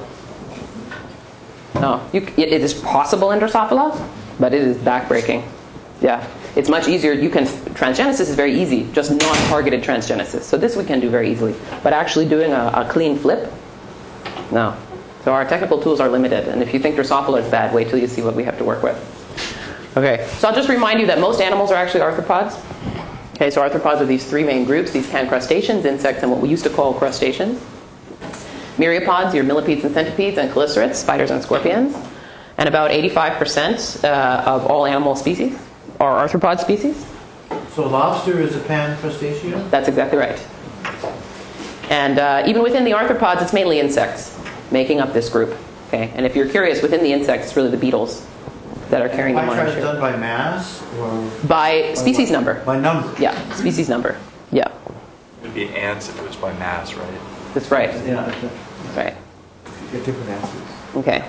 So across insects, besides Drosophila, which we just know so much, uh, what do we know? So I'm just going to break this down into two broad categories. Sorry, this is uh, quite uh, quite pale. So in Drosophila, the first description of pole cell formation in Drosophila melanogaster was done by this guy Hüttner in 1903, and he said, "Oh, look down here at the posterior end. I see the cytoplasm. It looks a little different. It's a little grainier over there, and I see these special cells forming that inherit this grainy stuff. And I think those are the germ cells. And by 1923, for at least 150 years previous to this, people had described pole cells in other insects, but just not in Drosophila melanogaster. That's the only reason this particular paper is up here. But he knew that they would be the germ cells? He presumed that they would be the germ cells because they appeared similar morphologically and temporally and in the same place as what had been described to be germ cells in other Okay. yeah, in other guys. Now, for most other insects, including almost all of the hemimetabolous insects, those those basally branching ones, and almost all non-insect arthropods, which are the more basally branching ones, you have a very different description of germ cell origin. Early embryos, many, many authors claim, did not have any special weird looking stuff at the posterior. They did not make special looking round pole cells at the posterior. Instead, the first time that uh, germ cells could be identified was really late when the embryo looks like this. This is a schematic of a cricket embryo, which you're going to see a lot of in a minute. And so you've got the head up here, the antennae here, it's got some mouth parts, has three pairs of legs, that's the first thoracic leg, that's what T1 means. It has 10 abdominal segments, that's what these A's mean. And what this one particular guy, uh, Wheeler, observed was that in the second to fourth abdominal segments, at a very late stage of development, so this embryo has at least 100,000 cells. I haven't counted them, but lots. And you can, I mean, it's basically done, right? Making everything it needs to make. Within these little um, segments here, there are, you have, so this is supposed, this is a cross section through the abdomen. We're just seeing a few abdominal segments. We have a layer of ectoderm on the outside, that's the white cells here. We have these chunks of gray cells, that's mesoderm. In every segment, every segment has a little circular chunk. It's a bilaterally paired chunk. They're called coelomic pouches. It's a particular morphogenesis of mesoderm that arthropods do. they chunk up their mesoderm in every segment. In some, some of the older authors call them somites also. Somites, invertebrates, are chunks of mesoderm. Okay. So in these coelomic pouches, the authors said, we first see cells that cytologically have the characteristics of germ cells, first appearing among the mesoderm in these regions. Okay. So this is very late in development. So, so, Yeah. so basically, they are induced only after these pouches have been. That's right. They were only ever observed after this time. And so there lots of debates as to, well, maybe they occurred actually earlier, but you just couldn't tell. You just didn't see them. And that's where, especially these days where we think molecules are the solution to everything, people say, well, if you don't have molecular markers, then how do you really know what kind of cell it is? So that's what we're doing, is trying to provide some molecular dressing here. But that's right. They weren't seen until then. And so if you just break it down and you say, okay, let's consider that insects basically fall into one of two groups. They either have pole cells or they have germ cells that appear to arise among the mesoderm later, and you break it down phylogenetically, then this arising from the mesoderm, which is the gray cell to the pink cell, appears in all the basally branchling groups and almost all the hemimetabola. And then this germplasm pole cell mechanism appears only later in insect development uh, and is mainly in the holometabolous insects. Okay. So now I'm going to I'm going to focus a lot on crickets because a lot of our data comes from a cricket species that we've studied, and so I want you to understand a little bit about the embryological differences between crickets and Drosophila melanogaster. And you you may have seen a lot of Drosophila development movies, so it's worthwhile to look at how normal insects develop. Okay, so some differences between Drosophila and crickets that, that's important to know is one that Drosophila has ovaries that are what we call meroistic. That means they have nurse cells. Those are nurse cells I talked about before. They have a complete cellular blastoderm. What I mean by that is that they go through many cell divisions, which I'll show you a movie in a second. They make many cells that line the periphery of the egg. That stage is called the blastoderm. Almost every single cell in the blastoderm becomes the embryo. Okay, that's the difference from crickets that you'll see later. They are what we call long germ band insects. What that means is they make all these cells, they make a blastoderm, and then essentially simultaneously they divide up the whole thing into segments. So all segments are decided at once, essentially, all the segments of the body. They have the tiny number of cells from the blastoderm that don't make the embryo make an extra embryonic tissue called the amnioserosa. It's a little tiny covering on their back. It's resorbed by the time embryogenesis is over.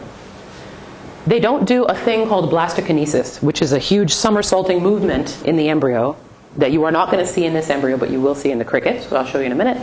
And they undergo metamorphosis. All these characters are derived within insects, and Drosophila does them, which is why we know so much about them. But they're also not very representative of insects do. Okay, so here I'm going to show you a movie, not made by me, where on the top you're seeing an embryo that is labeled with a histone GFP. So we're going to see the DNA of every single cell. On the bottom, you don't have to pay so much attention to this, although I know you will. So I'll tell you what it is, and uh, I should just move it off the screen. And what it is, a, uh, covered up. It's a bicoid GFP movie. And so bicoid is an anterior determinant that is localized in a gradient from anterior to posterior, and it's important for head development. Okay, so we're going to see that. That's why we see levels are higher here at the anterior than here at the posterior.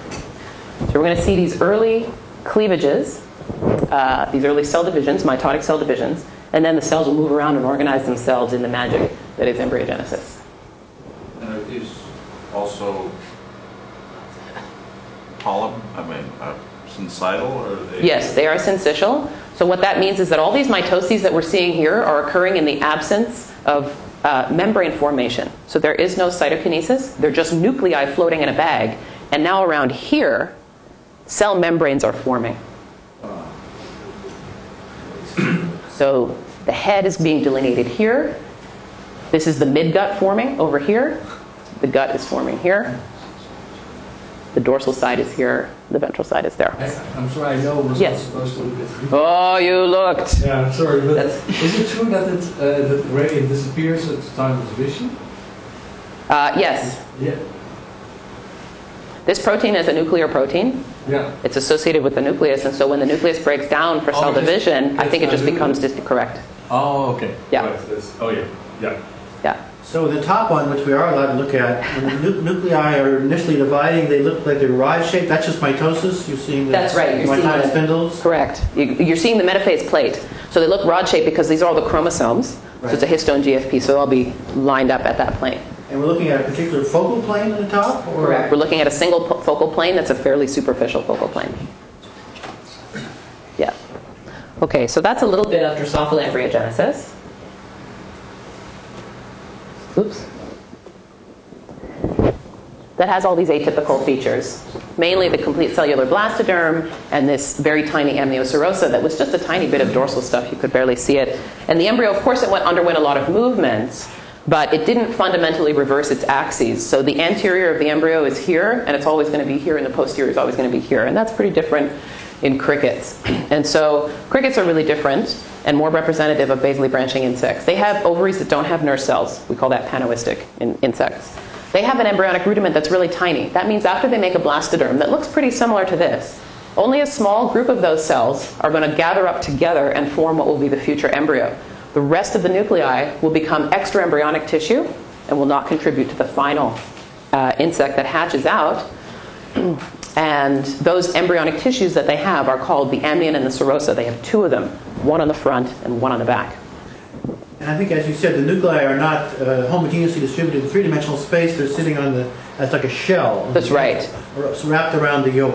That's right. So for the first, I think it's about six or seven mitotic divisions, which are all synchronous, they are uniformly distributed in a three-dimensional space. Okay. But then following that, they migrate to the, to the periphery and form a shell and undergo their remaining, they have, they have 13 total synchronous mitotic divisions, they undergo the remaining six or seven of them on the surface. They're carried there by microtubules. Or That is a good question. I think there's some microtubule motors involved, but I, I don't know. I don't know for sure. All right, so the crickets are different. They have a small embryonic rudiment that you'll see. They have a short germ band. What that means is that anatomically, similar to vertebrate segment formation or somite formation, they initially form, the embryonic rudiment is basically only the head and a little bit of the trunk. Then they're going to form the abdomen, the segments of the abdomen, one at a time sequentially from anterior to posterior. They're, under, they're going to undergo these great acrobatics called anatrepsis and catatrepsis, which are the two sub movements that collectively we call blastokinesis, which are reversals of the anterior posterior axis and the dorsal ventral axis within the egg. So I'm the cricket embryo. You're going to see me forming here. My head is going to face forward, just like the, the anterior part of the egg. Then, during development, I'm actually going to turn around so that my head is facing the posterior of the egg, and then I'm going to have to turn back later to reverse again. Okay. And you're going to turn in, in this in this. I'm also going to turn. I'm also going to reverse my dorsal ventral axis. Correct. Twice? Uh, yes. Twice? Yes. So first, the ventral side of the embryo faces the ventral side of the yolk, and the anterior embryo faces the anterior yolk. Then it will become reversed, and then it will reverse back. Hmm. Yeah. And then as, as well, they have no metamorphosis, they have direct development. So what you're going to see this thing make is not a maggot, it's going to make a tiny cricket. Okay. So not, not all at once in this movie. So we're just going to watch the first few cleavages. So this is a transgenic cricket that was made by a guy who thankfully is going to join my lab soon, so he can make some transgenics for us. Um, and what he has here is an actin promoter from the cricket driving GFP. So it's cytoplasmic. It's not directed at the nucleus, but you'll still be able to get a flavor of what's happening. So we have early syncytial cleavages, roughly evenly distributed throughout three-dimensional space. Now they have migrated closer to the surface. Okay, we're seeing a single focal plane close to the surface. And now they're becoming very heterogeneous in space. Some of them are massing up here, close to the posterior of the egg, and they've all massed up down here. Only the cells that join this little mass is actually going to make the embryo. All the rest of these are extra embryonic. They're not going to participate in the thing. So we'll watch the same thing from a different view. So right now we have dorsal up here and ventral down here. We're going to flip it 90 degrees so you can see the dorsal face. So you can see this forming from a dorsal view. It's a little more. Does this video cover the whole embryo, or is it just half of an embryo? This is the whole embryo. Here's the image through it. No, this is Focus on the surface. That's right. It's just one focal plane. Okay. Yep. At a low magnification. And the non-embryonic cells are similar to the nurse cells. They're going to die eventually, or Uh, in, the, in the sense that they'll die later, they are similar, um, but what they do during development is, is really different. yeah, they're not nursing. That's right. That's right. Okay. So we're going to see the same. This movie starts a little bit later than the first one did, so we already have a lot of. Um, so just a different view. You said just a different view. That's Okay, right. okay. So it's a ventral view facing Yeah, out. yeah, yeah. Ventral's down here. Okay.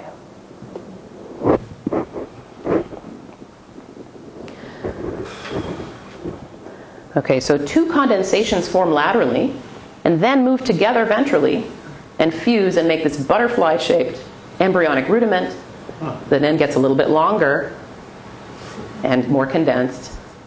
And here's the future head of the cricket, and here's the future posterior end of the cricket. But remember, this little embryonic rudiment only contains what will eventually be the head and the trunk, but no abdomen yet. It's going to have to make that later. Okay. Sandra, Yes.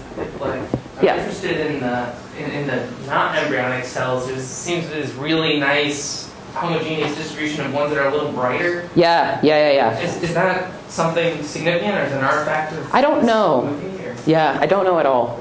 It's striking. The, Yeah. Yeah, it's the regular fluorescence is coming from the same thing in everybody, right? That's right. That's right. So, uh, my suspicion, uh, and I have not checked this carefully to be sure, is that these brighter cells here are actually at a lower focal plane than we're really focusing on. I think that they're out of focus and that they're brighter than the other cells because they have more cytoplasmic content, that they're buried deep in the yolk, and that they are going to act as, we think, vitellophages to consume the yolk. But we don't know that for sure. The reason I think that is because in many other insects, you also have these deep yolk embedded, regularly spaced cells that are larger than the extraembryonic cells and embryonic cells that are on the surface. But I don't know that for sure. And how they become so regularly spaced is mysterious. Also mysterious. Absolutely. Is this this dye? Is Yeah. it a, is it express? It's not a dye. Is, is it expressed? Right. It, it has to do with actin. It's it, it, it's under the actin promoter, so that it's expressed in every cell. Okay. So but it, we yeah. can say that uh, the fluorescence level is at least in part proportional to the rate at which actin's being expressed? Yeah, yeah, we would guess that. Huh. Yeah. Yeah. Now, are all those bright cells Mm-hmm. presumptive mesoderm? These bright ones? No, no, the, in your streak. Here? No, they are, this, the embryo at this stage is a single layer. It's a single cell sheet. Gas- There's no gastrulation. Not yet. Gastrulation will happen shortly after this. But, but is there, is there a, a parallel to something like a primitive streak in chick where you have a population of cells which express something like nodal or pump uh, Probably not. We don't know anything about the molecular mechanism of gastrulation in these guys. We know that in contrast to vertebrates and many other animals, the first cells to gastrulate and to acquire mesoderm identity do not express twist, which is a conserved mesodermal marker for animals. Some mesodermal cells will express twist later, but not the very first ones. Um, and there is no localized physical structure similar to a primitive streak that acts as a kind of a gastrulation center. We think gastrulation is more diffuse, but we don't know for sure. Okay, so you're going to see now a couple live movies of cricket development. We're going to see the first, only the first few days. After that, for me, as an early embryologist, it gets a little boring because it just basically looks the same except for the inside stuff, which I don't care about. So these are just two different embryos that were uh, collected within the same half hour period. So they were laid within the same half hour period. We grow them at 29 degrees Celsius in the lab. By the same by the same mother. By the same mother. That's right. And the anterior of their of their eggs is here, and the posterior is over here. Um, and we're going to just what we just put these under oil, under a, an oxygen permeable oil, under a stereo microscope, and took a picture every I think five minutes. We did, did, I should say. This is the same um, actin uh, gene. No, this is not labeled with anything. It's just live animal, unlabeled, under white light. The chorion is transparent, so we can see some stuff through it. Yeah.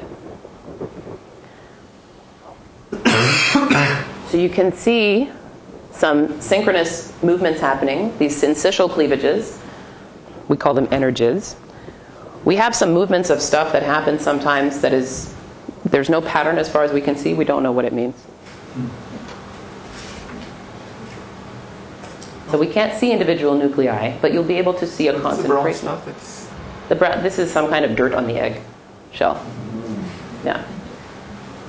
So now what looks like some kind of movement, perhaps towards the posterior or around the posterior, is that condensation of cells that you saw earlier in the fluorescent movie. Of course, we can't see the cells themselves, but now that they've all aggregated here on the ventral side, we can see this more transparent strip. That's what we call the germ band.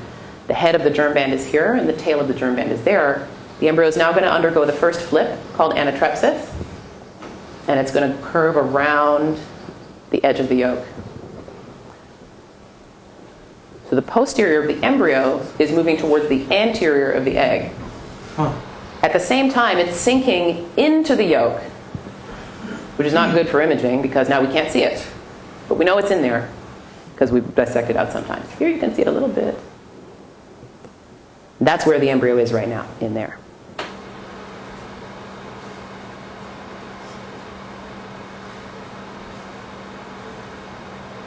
And we know these positions from a combination of live imaging and literally taking apart the egg at different stages and seeing where the thing is. And the definition of posterior and anterior when they're displaced in this Yes. way is just cell type or expression pattern? or That's what? right. So the head of the embryo will develop from this part, and the tail of the embryo will develop from this part. Does that make sense? Yeah, I'm just so topologically. Yeah. Uh, what, what's ha- I mean, I- in two dimensions, yeah, they can rotate around. Right. But in three dimensions, imagine them moving along the lines of longitude or something. Yeah. Wouldn't they get in each other's way, or they have to go through each other, the anterior parts and the posterior parts?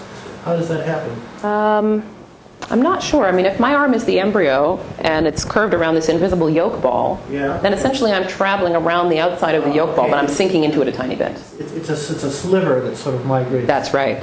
yes. I- i- Is there division? I mean, or, or the cells are growing because you. Yes, the cells are also growing and the embryo is getting longer. Yeah. So this embryo at this stage is much longer than the first thing that formed and has way more cells. Okay, so we're going to continue on from essentially that point. So the embryo now, its tail is facing this way, and its head is facing this way, and it's sunk into the yolk, and you can just sort of make out a slightly more transparent region here. The yolk layer is thinner above it than it is below it. And it's facing ventral side up. Okay, so it's lying up. Okay. And the reason that the optics looks different is because for this part of the movie, what you'll see is that these embryos at this stage, at about three days, um, at 25 or 29 degrees, they start to take on water from the environment. So if we had them under oil, as we did in the previous movie, they can take on water and they don't survive. So we put them under water for this section of the movie, so it doesn't look as clean, but we can still make out some stuff.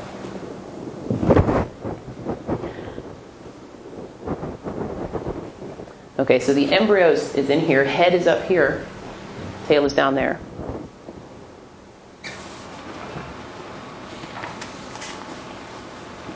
So the yolk is undergoing all these morphological changes. We have no idea what the significance is. the embryo is continuing to divide in here. By now, it has all its abdominal segments. It made those segments one at a time while it was turning the corner. So the egg is physically getting larger now. Can you put dye in the water? Yes, they don't take it up. Their transparent membrane is hydrophobic. These are terrestrial animals, so they're laying their eggs in dirt. So they can't just have any stuff going into it. So the yolk is getting a little bit thinner and clearer above the embryo, mainly especially above the head. Here we can see a little bit of head. It looks more transparent than the rest. And so the head is facing me, and it needs to be facing the other way before it hatches. So the serosa, which is one of those extra embryonic membranes that surrounds the whole thing, pulls away from the edge of the eggshell. This is the eggshell here. And the yolk is bounded here by the serosa. And the egg is going to burst out, the head of the embryo is going to burst out of the serosa. You can see this one reversing its dorsoventral axis by turning within the yolk. Now the head's down here. It's going to rupture the serosa over here and do a somersault so that its head faces backwards again. So it goes around. Here's the tail coming out. The tail ends up back at the posterior, which is where it was to begin with. And it's also facing ventral side down. So we're looking at the back of this embryo. This one's taking a little longer to do it. And there comes the head. So the head is here. The antennae are here, the limbs are here, and the tail unfolded over here. Eat the yolk or does it just swim in the yolk? It does not eat it. The yolk becomes resorbed into the future gut, which is what's going to happen up here. So the yolk is this yellowish looking stuff. So that whole mass of what looks like an emulsion Yeah, is just the yolk. that's right. If the yolk is structured, are there cell walls in the yolk? There are not cell walls. It's mainly lipid droplets. Well, there's lipid droplets with That's right. bilayers. Vaguely like a cell wall. in the They do look kind of like cell walls, yeah. So the tail is continuing to grow down? So the yolk is being sucked into the back, this future end. And all these twitchy movements are muscle movements. It, it had functioning muscle fibers uh, a long time ago. Okay, you can see its little eye spots over here. Okay, it's basically a finished cricket. It needs to swallow up the rest of the yolk, sew up the back. The back's not open. Remember, it was born as a sheet. Okay, that it needs to be a tube, right, like us. So it needs to undergo dorsal closure. So it needs to close the backside. So it will do that now. It's almost finished it here, and needs to make some extra organs and develop pigment and hairs, stuff like that. But basically, it's done. This is what we work how with. long did it take? Sorry, can you? Uh, how long was the? What you just saw was eight and a half days at 25 degrees Celsius. It will hatch two days after this. Hatches in about 10, so 11 it's days. about the same ballpark as Drosophila. No, Drosophila hatches in 24 hours and becomes sexually mature in 10 days. Oh, good. good. Yeah, yeah. These guys, after they hatch, after a 10-day embryogenesis, they will take about six weeks to become sexually mature. They're born as tiny. They look exactly like normal crickets, except they're too small and they have no wings. They go through 11 molts, shed exoskeleton, grow wings, then they can mate. It's always exactly 11? It is always exactly 11. Would you be willing to play the development movie again? Absolutely. Do we do both of them? Yeah. Okay.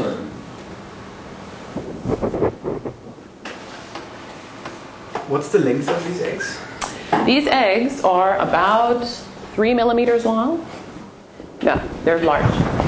The embryonic uh, rudiment, when it forms here, is about 50 microns across and maybe 100, 150 microns long.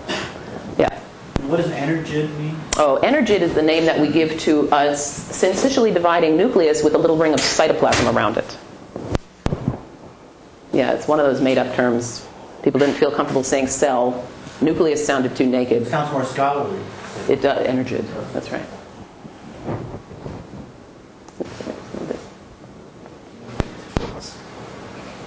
And these are um, hours and minutes counting here.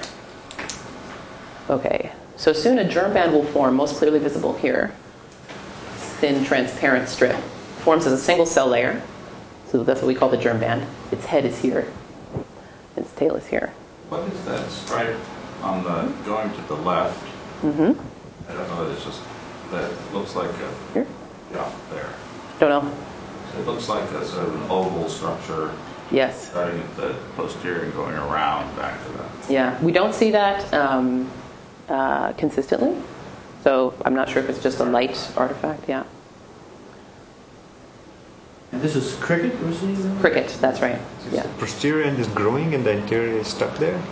Uh, the anterior is also moving, but at a slightly lower rate. But the anti- it's not the embryo is not only moving, but the posterior is also getting longer because it's making all the abdominal segments one at a time. Ah, so this is where the, the uh, germ bands are, are expanding. Exactly. So germ band is also elongating at the same time that it is moving.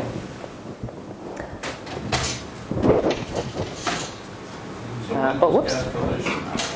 Gastrulation happens shortly after germ band formation. We think gastrulation happens in two way, in two phases. The germ band forms as a, as a single cell sheet and then probably forms a ventral furrow through which the head and trunk mesoderm invaginate. And then as every segment is added, it needs to make mesoderm for itself new every time. It's not the case that the mesoderm that was present in the anterior part proliferates and expands down. Every new segment of ectoderm that's made simultaneously has an invagination process. Segmentation and gastrulation are simultaneous. Right, in the abdomen. Oh, sorry, I keep going backwards. Oh, I see, I'm hitting the wrong. Okay. So this is picking up from where we left off. Egg is embedded in the yolk here now. Head of the embryo is here. Tail of the embryo is towards the door. Sandra, how could a, um, you know, I, I read these developmental textbooks, they say like the good old people could do really simple embryology, like burst something or inject something. And how amenable is this embryo to, you know, very simple things like that? You can suck stuff out. I mean, we've done that. I'll show later on a little experiment that I did about that. It's difficult to, we're working on taking the embryo out of the egg at a stage like this and culturing it outside. We're working on that so that we can do more stuff to it. We can get, they live for a couple days now. They don't really like it, so we have to get them healthier. But I think we'll be able to do it. The disadvantage that you have with something like this compared to something like Drosophila, where basically the embryo is right underneath the eggshell. This thing is super inside the yolk, so there's a limit to how I can't even see what I'm doing basically. Maybe with the transgenics it will be easier, but then I have to work under fluorescent light. Uh, so I guess that's what I meant. If you kind of Yeah. inject a dye at an early stage when you know it's more at the surface, but then take it and- Oh yeah, you can do that. You can inject all kinds of dyes. You can inject mRNAs that you make in the lab, and they will translate them for you. Yeah. Oh, so you can do it. Okay. Oh yeah. Yeah, yeah, yeah. RNAi? RNAi works fine, which is why we work with it. Oh. Yeah, so we can knock down genes maternally, we can knock them down zygotically. We're working on transgenic mechanisms so we can knock them down conditionally. But the RNAi doesn't work like it does in C. Uh, uh, We can't just soak them in a solution. just soak we have to stick a needle into the thing. do that. That's right. And why are they doing these somersaults? Oh, Why? I don't know. I don't know. Puzzle to uh, pique our advantage. Yeah, Show off. that's right, to show off.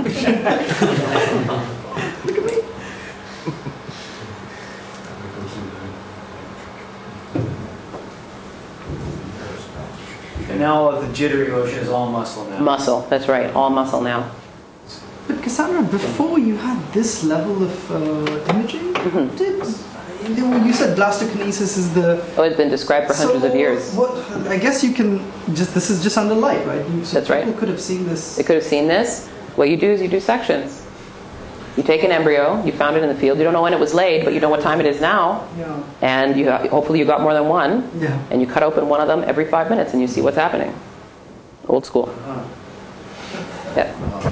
Okay, so that's one of the organisms we work with, and in the few minutes I have left, I'll tell you about some data from that organism. So, how do we work with these organisms when, as we're just alluding to, what kind of technical tools do we have to work with mm-hmm. these? So the we worked with this milkweed bug, this cricket, and this spider, mm-hmm. and in all of them we've investigated the molecular mechanisms for making germ cells, and we've compared those. Okay, so why, why do we like these organisms? Because they're easy to keep in the lab. We can do RNA interference and knock down genes in all of them. Uh, they lay embryos all the time. They don't have a breeding season. I can get a thousand embryos of any one of them at any time of day, of any day of the year. That's important. So we're asking how do they specify their germ cells? What genes do they need to do this? And how much of this canonical Drosophila germline specification gene program are they using? Okay. And, you know, it would be nice to know if germplasm is really this unique, uh, this novelty within insects, that maybe we can understand a little bit about what features, molecular features, might have led to its emergence. And so, technically, how we do this is we don't have sequenced genomes for any of these now, although we probably will by the end of, I don't know, a couple years. But when I started working with these things five years ago, there were no genomes and no genome prospects on the horizon. The genomes are, are enormous. The genome of this cricket is almost human sized. The genome of the spider is maybe five times fly, five times Drosophila size. Genome of this guy is similar. But anyway, I didn't want to, we can't wait for a genome. So we just made transcriptomes. Uh, we ground up embryos of all stages and ovaries of these animals, and we did de novo high throughput sequencing to assemble. You can never do these things exhaustively, but many, many transcripts that these guys are transcribing during the stages that we care about. Gene expression techniques are very easy, so we can do in situ hybridization, which will tell us where in space and time genes are being transcribed. We've also made uh, many species specific antibodies to detect the protein products of these guys, because as I was saying at the beginning, what's really important in the germline is translational control, not always transcriptional control. That means if we don't find enriched or specific transcription of a particular gene, that doesn't mean that a germline isn't specified. It might be the protein product localization that's important. So we have to develop antibodies for a lot of these things. We tried cross-reactive antibodies, we didn't get any joy, so we had to make our own.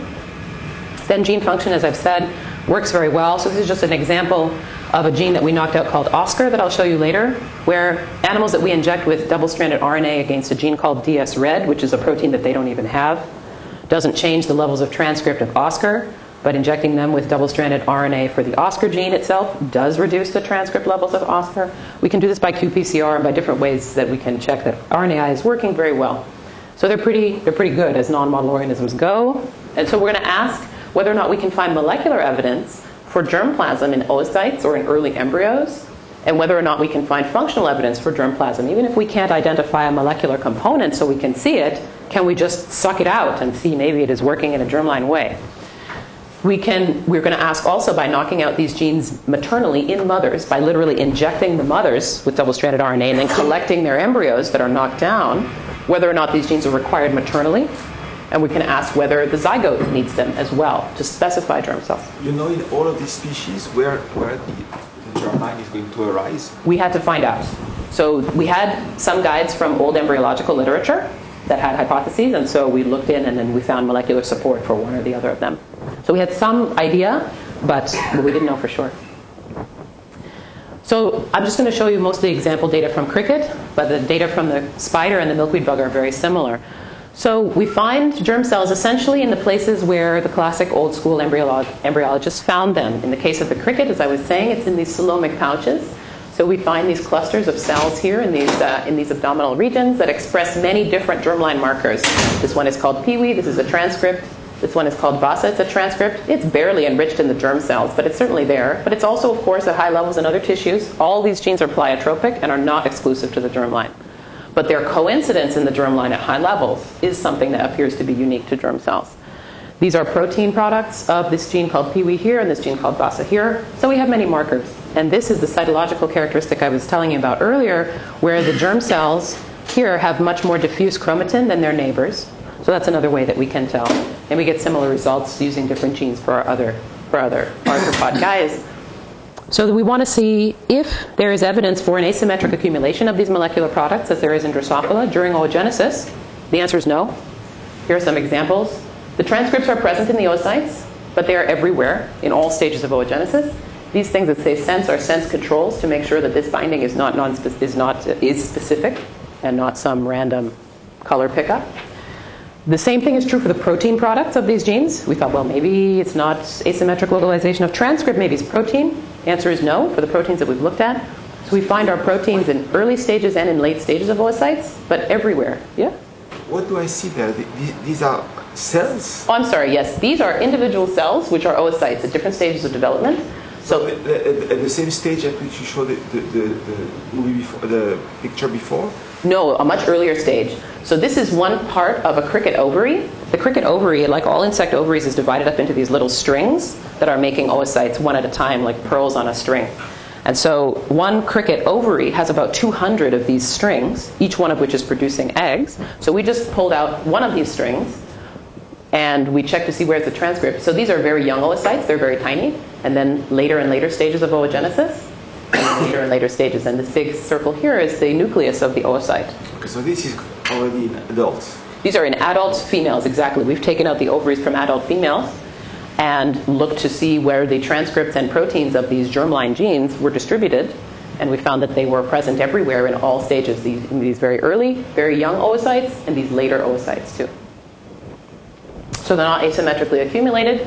We thought, well, maybe it's not like in flies, but it's like in C. elegans, where during oogenesis is everywhere. Then after fertilization, then you concentrate down to one place. Do they have cell death as well here, much like C. elegans? They have crazy amount of cell During death. embryogenesis, yes. Oh, I see. So during this process, some strings will just end prematurely. No, this is oogenesis, and so each one of these balls here will turn into a functioning oocyte. Oh, so sorry, sorry. So when you made connection with C. elegans in C. Yeah. elegans oogenesis, there's a lot of cell death before a mature egg is formed, right? Many of these things start off, but Mm-hmm. most of them die. But you don't have that here. All of these 20, 200 strings will sort of lead to mature. That's right. Eggs. That's right. No, the, the comparison with C. elegans was just to say that the P granules in C. elegans are uniformly distributed in oocytes, and then only after fertilization become concentrated. So we wanted to see perhaps that was happening, but we did not find that. So these are some early embryos of crickets. These are the nuclear stains. So you can see this only had probably one or two cells. We couldn't even see it. This had just a handful of cells. This very early cleavage divisions that you were seeing earlier in the movie. These are the in situ hybridizations for these genes Piwi or Vasa and their protein products. Here, at slightly later stages, is that very early germ band rudiment that was made. So we dig it out of the yolk, which is why it looks messy. And we see either very low or undetectable levels ubiquitously of these gene products, but not an asymmetric concentration of them as we saw in Drosophila. And we get the same results for these other for these other guys that we work with. So we said, okay, look, we could test 500 different markers of germplasm, and absence of evidence is not evidence of absence. So let us try a functional experiment where in every insect that we know of, if there is germplasm, it's at the posterior end. And if you suck it out, you can't make germ cells. So let us do this experiment in crickets. So here I repeated the experiment in Drosophila to make sure that I could do it. So here's a Drosophila egg, and what I did was poke it with a needle at the posterior, like this, and then some of the cytoplasm leaked out, like this. Okay. And I did this under oil so that I could calculate the volume of the cytoplasm that I had released, so that I could make sure that I could remove a comparable volume of cytoplasmic material from every animal that I did, and from uh, from the cricket that I did later. And so the previous literature had said if you remove about the posterior 10% of cytoplasm, then you will lose the germline, but the rest will be okay. And that's exactly what I got. So here's a control animal that all I did was put it under oil and it went through the same treatment as everything else, but it was not poked. And it made germ cells, so the anterior is here, posterior is here. You're seeing a dorsal view. This is a projection of many stacks, so we're seeing germ cells in here. And all the controls had germ cells. But when I poked it, only about half of the animals ended up with germ cells. And if they did end up with germ cells, the other had none, but they definitely had significantly fewer germ cells than their controls. Okay, so this is old news. We knew this from before. Can I do the same thing in crickets? The answer is I can do it, but it won't interrupt germ cell formation. So I can release the posterior 10% of the cytoplasm from the cricket embryo, and just like my controls that have their nice germ cells here, my experimental animals also will have the germ cells. So we can't identify a functional germplasm in this thing either. Okay, and this is just showing you that compared to controls, the number of embryos with germ cells and the number of germ cells that they had was the same as the controls. So then we looked carefully at this region where Wheeler had said, he said, I see in this abdominal region these germ cells emerging. And we looked carefully and we could see that by many expression criteria, this is one example, there is an enrichment, a gradual enrichment among certain mesodermal cells in these abdominal regions that gradually refine into four to six clusters of cells in the abdominal segments here. And this is the protein product of the same thing. It gives you the same pattern. So what you end up seeing if you zoom in is here's that coelomic pouch. It's that ball of mesoderm. Here's a single layer of ectoderm around the side. This is a slice through the abdomen here. And there's this little cluster of cells that are expressing our germ cell markers and have this diffuse chromatin that we think are the germ cells. So, so far we have no evidence, functional or molecular, for germplasm, and we think that germ cells are arising later through a subspecification of mesoderm cells. We can ask if these germs, if these germ uh, line uh, markers are required or not. So we can knock them out maternally and see, well, maybe they're not localized, but maybe they're required. Yeah. It's a bit of a long-winded question, but so if you were if you were just given a population of stem cells and differentiated cells, uh, people tell me that you can look at just just label somehow just look at overall transcription instead of looking at particular markers and exactly what you said earlier, the stem cells are just going at it harder. Now, as you said, there's a transcriptional process. Can you just use some? Is it possible to just say not particular molecular markers, but just how hard are cells going and be able to detect germ cells using that sort of idea? My guess is if we dissected out yeah. this, these regions of cells, yeah. right, and compared them to these ones or these ones, they would have a different transcriptional profile. But that's such a labor intensive way of making a cellular identification that I'm definitely not going to do it.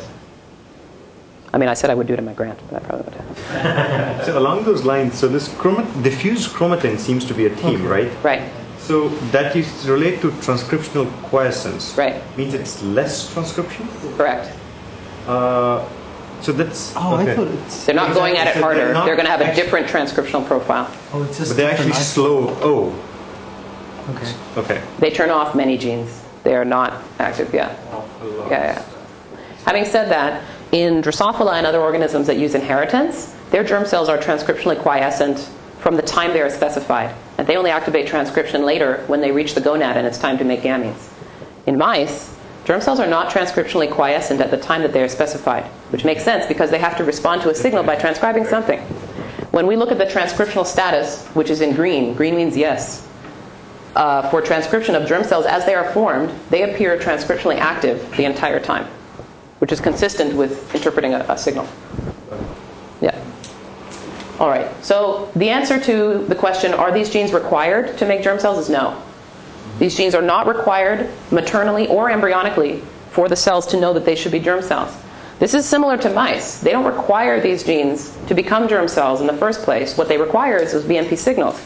After they get the signals, Later on, much later on, they will turn on these genes to make gametes. And in mice, maternal knockouts, or just knockouts, for example, of this gene called VASA, which is the one we look at here, produce embryos that have germ cells, but males that are knockout for VASA, adult males, cannot make sperm properly. That happens to be exactly what we find in the cricket, by the way. And the milkweed bug is that these genes are not required maternally for making germ cells during embryogenesis, but they're required in adult males to make sperm. Okay. So this experiment shows that here are controls on the top. They have germ cells by both of these marker criteria. When we knock out VASA parentally, we get rid of VASA protein, which is good. It means our knockout is working well. These bars over here are qPCR uh, evaluations of the RNAi effectiveness. The gray bars are lower than the white bars, which means that our experimental animals have much less transcript of these genes, sometimes as low as 5% or less. This one didn't work very well, but the other ones work very well to reduce or almost eliminate transcription. And of course, then we have no protein to make. But they still know their germ cells by these markers and other criteria. And similarly, we knock out this other gene called PIWI. They are still making germ cells that express VASA. We don't have any PIWI protein. That's because we knocked it out. When we check to see maybe, uh, okay, maybe they made germ cells, but they didn't make enough. Maybe germ cell number is compromised or something like this. So we ask how many germ cells do they have in these conditions, and the answer is they have numbers that are indistinguishable from control statistically, and they grow up to make animals with functioning female gametes, although as I've said, the males have problems making sperm. Yes? So would, would, the one interpretation, as you have been saying, is that maybe the trans- transcription is going on, but it's not translated. But you had antibodies for them which showed that they were translated That's if right. you do not knock them out. So they, okay. That's right. There's something else. Okay. Yeah, exactly. So we have this hypothesis then that we don't have a maternal provision or requirement of these genes, but instead we have an emergence of this cell population by an inductive event from mesodermal cells. And so we looked, so by that logic we said if we compromise mesoderm development, perhaps we will not make any germ cells. That would be different from Drosophila, where mesoderm is made by one set of determinants, the germline is made by another set of determinants, which means if you compromise mesoderm formation using a twist knockout, okay, in Drosophila, it will be twisted and it has mesoderm problems. That's why it's called twist. But it still makes germ cells, okay, because germ cells are made by cytoplasmic determinants earlier in development.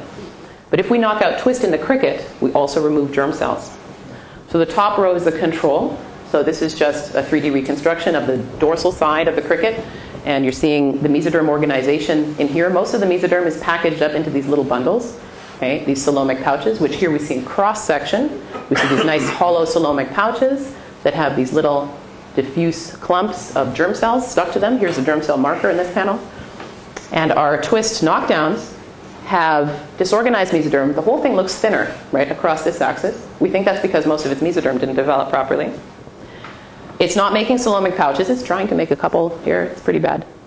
The mesoderm it has is disorganized, and it doesn't have germ cells by these and other molecular markers.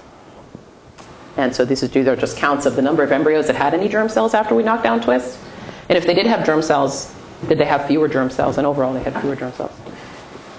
So we have then in these basally branching arthropod models very different, putatively more representative of an ancestral mechanism state compared to what we knew from Drosophila, where we have no germplasm in oocytes, none in embryos, no functional requirement for germplasm, at least in the case where we've tested in the cricket. We have no maternal requirement for these genes either, consistent with an absence of a germplasm mechanism. And we also don't have a zygotic requirement for them, uh, which is also similar to the Drosophila case. So I think I'm just going to, I can wrap it up here and not talk too much about the novel gene thing, but I'll just say that we have these conserved germline genes that are expressed in embryonic germ cells of these basally branching groups, but they're not localized. Their products are not localized in early embryos or oocytes. And by a few criteria, we have an absence of germplasm in these animals. And instead, we think that similar to mice, and similar to what's reported for many, many other animals, we have a mesodermal origin of germ cells, which may be based on some inductive event that we've just started to work out. And so far, I've said earlier that uh, in mice and in, in, mammals, as far as we know, we need BMP signals to induce germ cell fate. So we're, we're trying to shore up these preliminary data that we have now that are looking consistent, which is that BMP signals are also required in crickets to induce germ cells from mesoderm. So do you have, done BMP, was part two of the BMP experiments? No, no. But I can tell you the only BMP we've knocked out BMP and GBB and less right, uh, which should all modulate BMP signaling, and in all those conditions, the animals can't make germ cells. We've confirmed that cells in the region where germ cells should arise are positive for phosphosmad, which suggests that they can or are responding to BMP signals.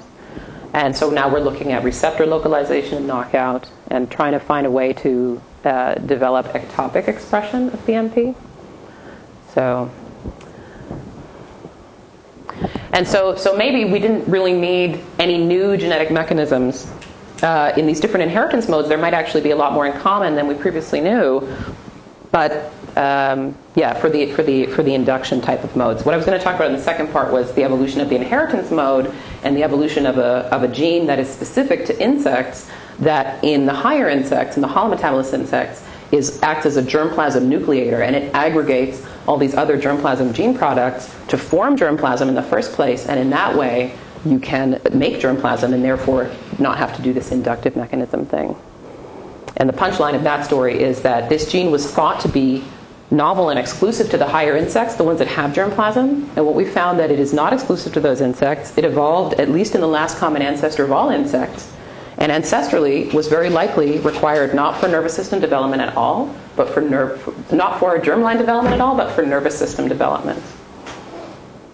So I don't want to suck you guys in because and, my time is up. doesn't exist in those that use induction. There's no homolog. Correct. The insects that, that have sequenced genomes so that we can check that don't use germplasm don't even have this gene. They've lost it secondarily. Even, even for the neural development? They don't use it for the. That's right. They don't even have it in their genome. So I'll just show you very quickly. This gene is called oskar, and Who makes these names?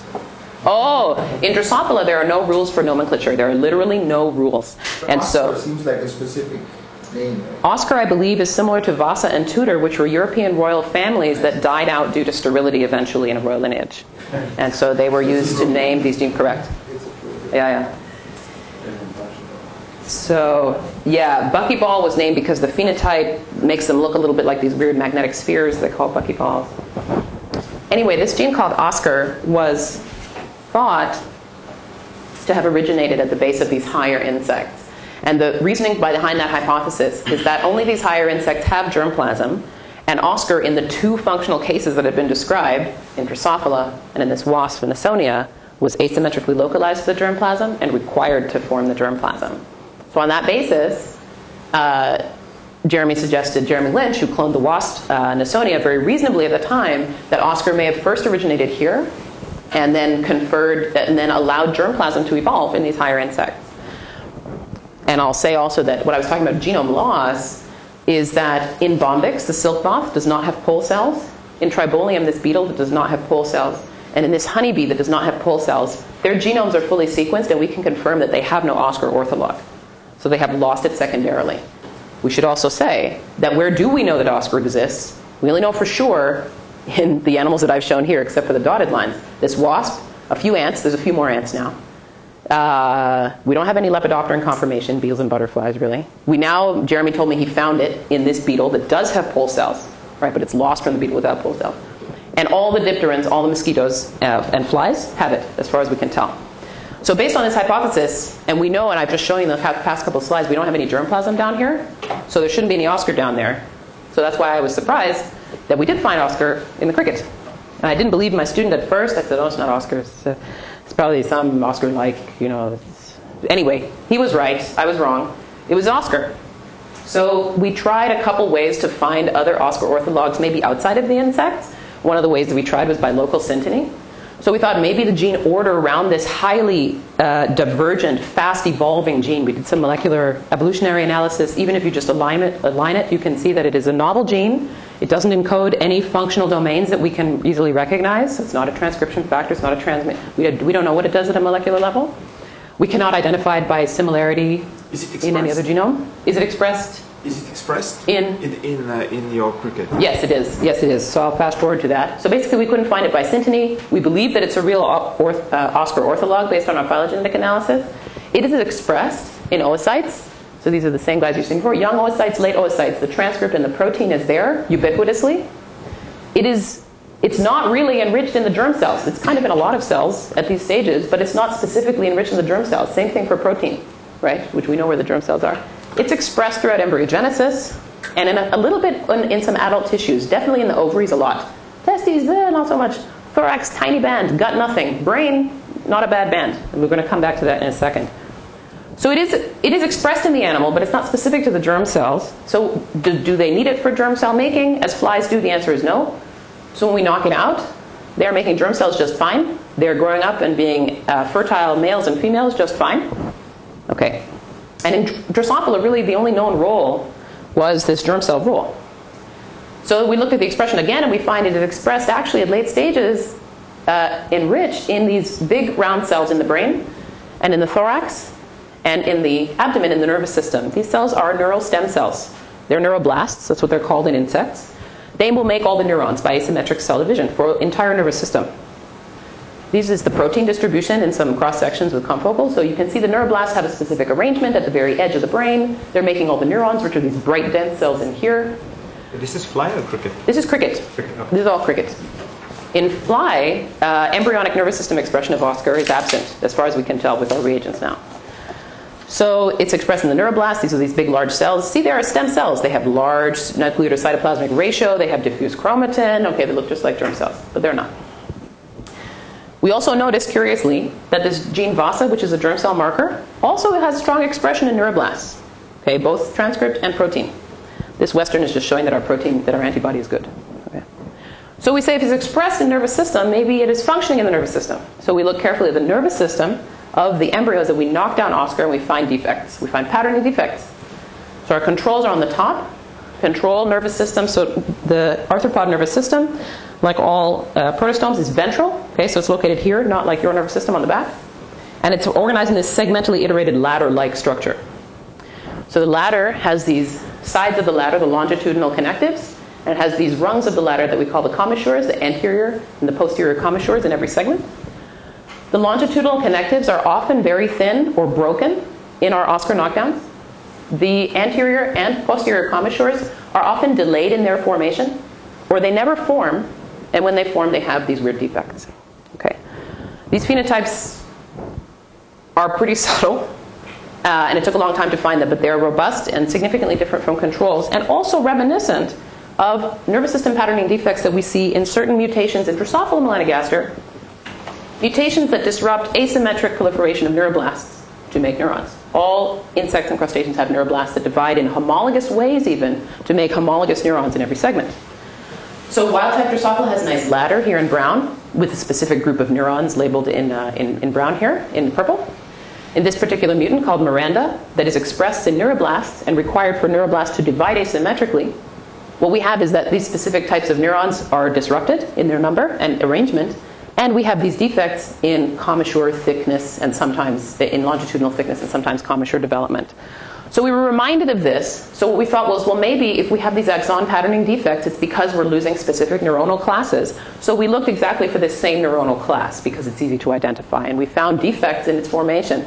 So our controls have exactly six neurons labeled with this particular gene called even skipped. They have names because they're all homologous, and many of the times these neurons are missing in our knockdowns. So we're thinking, okay, we have fly germline role, we have cricket nervous system role. What is the connection? It turns out that there's one allele of oskar, the most recently discovered allele of Drosophila oscar, that was identified in a screen for new genes involved in long-term memory. One of the hits that they got from this screen, which was an insertional mutagenesis screen, so they threw transposable elements at random into the genome, interrupting genes. One of the genes they interrupted was oskar, and when they do this, the flies have no long term memory. They forget things that they are taught. And using this new allele that they turned up, they discovered a newly uh, a new domain of oskar expression that was previously unknown, which is in the adult brain of Drosophila. So here's an adult head of Drosophila. This is just like a mirror view. Don't look at that. Here's the head. The eyes are here. It's in many, many neurons, especially concentrated in these neurons here, which are in the olfactory receptor regions, and in this weird U-shaped structure, which is called the mushroom body, that is known to be important for memory in insects. The interesting thing here is that many other genes, these are just some other names, that are also known for their germline roles in Drosophila are also important for brain development and neural development in Drosophila. So the suggestion that we make is that we have this co-occurrence of these genes working together in molecular concert that may facilitate their co-option to new developmental mechanisms, such as, for example, making germplasm and making germlines. We're almost done. Whoops, sorry. So let me just say that we're collaborating with a group that studies long-term memory in crickets. There's actually people who do this all day. They train the crickets, they knock down genes, and see what they forget. And it turns out that oskar in crickets is also required for long-term memory, as in Drosophila. So what this shows is they have this, uh, this index for rewarded odor. They train the crickets to associate a particular odor with water when the crickets have been through thirst. And then they see how long after that they remember a particular odor or not, that a particular odor will be associated with a water reward. So beforehand, this is the value for this, uh, for this remembering index, if you like, post-training. One hour after they've trained them, our knockdown guys, which are the shaded boxes, our knock, cricket knockdowns, these are adults, can still remember where to go. This means their preference index is different. For, for they have a preference for a specific odor that they know is uh, associated with water. But a day after the training, they no longer have a specific preference, as if they have forgotten this odor. We can't rule out, and neither can the Drosophila group, that what oskar is actually required for is olfaction, period. Right? We have no idea, so we have to do these controls and check. Um, but the point is that we have, interestingly, a neural role. That's the common element for oskar's job, is a neural role both in this cricket here and in this fly. And as always in Evo Devo, our n is extremely small. But this is the only common element of function that we can find for this gene. And so we're suggesting that its role in the germline, which was previously the only thing we knew about it, is actually the result of a co-option event. Not to invent a new gene to make germplasm, but to use an old gene that was doing something different that has a molecular capacity to interact with germline partners to assemble germplasm in the higher insects. Do we have, do we have homologous oskar? We do not. oskar is not found outside of insects. Even in other arthropod genomes that are not insects, we can't find it. So you mentioned you mentioned to maintain the the neuroblasts, you need to have asymmetric division. To create the neurons, you need to have asymmetric divisions. Mm-hmm. And you said that you say that in the oskar minus mm-hmm. the divisions are symmetrical? We do not know that. We've only looked at the kind of of, at an indirect output of what we think is asymmetric division by looking for presence or absence of specific neurons. We find they're absent, suggesting that some of the asymmetric divisions were, were disrupted, and that the pattern of axons that we know that the neurons would have uh, produced is also disrupted. But we haven't looked directly at asymmetric division. Because if oskar is necessary for asymmetric cell division, Yeah. then that that's the same. Then it could be the same function. Absolutely, absolutely. Both situations. Absolutely. And many of these uh, so called germline genes that function in neuroblast asymmetric division, what they do is accumulate certain cell products at one end of the cell and not the other end. And that's how they achieve it in neuroblasts. And then when they're in the oocyte, they're doing the same thing. It's just a different cell context. But no other stem cell populations are are inhibited by this oskar minus. Not that we have detected. Not that we've detected. They certainly have germ cells. They, the, these animals don't have a lot of other stem cells, as far as we know. They may have an intestinal stem cells, and I only say that because Drosophila probably really has intestinal stem cells, as was claimed. But flies, insects don't have a lot of stem cell types generally. They're they're relatively bad at regeneration. Having said that, crickets are actually these crickets are actually really good at regenerating their legs as adults. I have no idea how they do that. A, a sort of a roaming stem cell neoblast type of cell population has never been reported. So we don't we know a lot about different genes that are or not required for regeneration, but we don't know at a cellular level how it happens. So all I can say is that in our oskar knockdowns, they have germ cells. They don't they forget things. Their neurons are screwed up, but they have no other morphological or behavioral defects that I have been able to detect. But you'd have to track back to that fir- the first asymmetric division Yeah. to see if if the reason you're losing your stem cells is that they're going through symmetric rather than asymmetric division. That, that's right. That's right. So we don't know for sure that it's an asymmetric cell division defect. All we can say is we read out a neural defect. Yeah, that's right. Yeah. All right. Well, I'll wrap up there, but let me not uh, neglect to thank my students who actually did most of this. Yeah. So they're a, they're they're a fun bunch. We were trying to look stern, but uh, Ben is an outstanding uh, student who did 90% of all the cricket work that you've seen in about four years. Uh, Seth is another great student who's just joined us who does a lot of the live imaging. Uh, Tamsin did milkweed bug work, and Evelyn is a spider lady. Yeah. Thank you guys for your patience.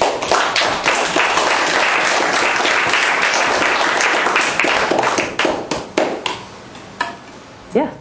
Uh, I'm, I'm just wondering what, what's, what is the solution for the idea uh, of germline and germ soma separation? Because this seems to, to be just uh, another cell type specified in specific the It is absolutely. It is absolutely. So this kind of uh, the induction, that the induction mode is so uh, Yeah. predictive, Yeah. changes, I think, in, in the picture of uh, germline. Yeah, I mean, I think that um, that that when we only knew about mice that were inducing germ cells with signals, then we thought of the germline as something really different in a kind of Weismannian framework where it's this immortal germ plasm and it's something magical. But actually, I think it's more useful practically and conceptually to think of the germline as just one other cell type, right? Now, of course, it's going to have these really interesting population genetic implications, perhaps. You can talk about cell competition, evolutionary, blah, blah, blah. But in terms of the mechanics of making sure that it knows what to do, it doesn't do it in any special or different or weird way that a heart cell, you know, doesn't use or that a skin cell doesn't use. Um, so I think letting go a little bit of this magic of the germ plasm is actually helpful. Yeah. Uh, yeah. And then it makes also, I mean, it was it was unexpected but interesting that we find that oskar, which was this like weird magic outlier for so long, actually is not that special in that way. It wasn't newly invented for a special germ cell thing. It was around doing other things for at least 600 million years. And it happens to have a molecular affinity for other partners, which happen to have ancient associations. I mean, the association of Vasa and Piwi and these guys with germ cells and stem cells goes all the way back to sponges. So this is an ancient metazoan association with some kind of potency or something, right? But then you just need something whose molecular characteristics make it able to interact with these guys. It does so then, and it can do it in this context, it can do it in that context, and it can be a convenient way to assemble things together or push things to one side. But it's just one way, right? We don't think that C. elegans has oskar. I don't know what makes all the germ granules go over there, right? Or in worms or in uh, frogs. So absolutely, I think that's right. Yeah. Sort of a tangential question, but along the same lines about germline and soma. So I heard in one of the previous talks, which I might have misheard, but so the germ cells, uh, chromatin is stripped off because, and the transposons hop around a much, supposedly hop around a lot more in an oocyte or, or whatnot. Um, does that start happening early on? So I think it's it's tough to Or how know. one think about these transposons? Uh, how Yeah. if one should be? It's tough to know how to how to generalize these things because one so there's data from Drosophila C. elegans and mice to suggest that there's a special flavor of the RNA interference mechanism that functions with special tiny RNAs called piRNAs that interact with PIWI and PIWI family genes, same PIWI from the germline. And what they do is suppress specifically the mobility of transposable elements so that transposable element activity is less frequent in germ cells of these organisms than in somatic cells. Now, somatic cells also do things with PIWI and piRNAs, but if you do a specific assay for transposable element mobility, in these three organisms, there's evidence that in the germline it is less because of this piRNA mechanism.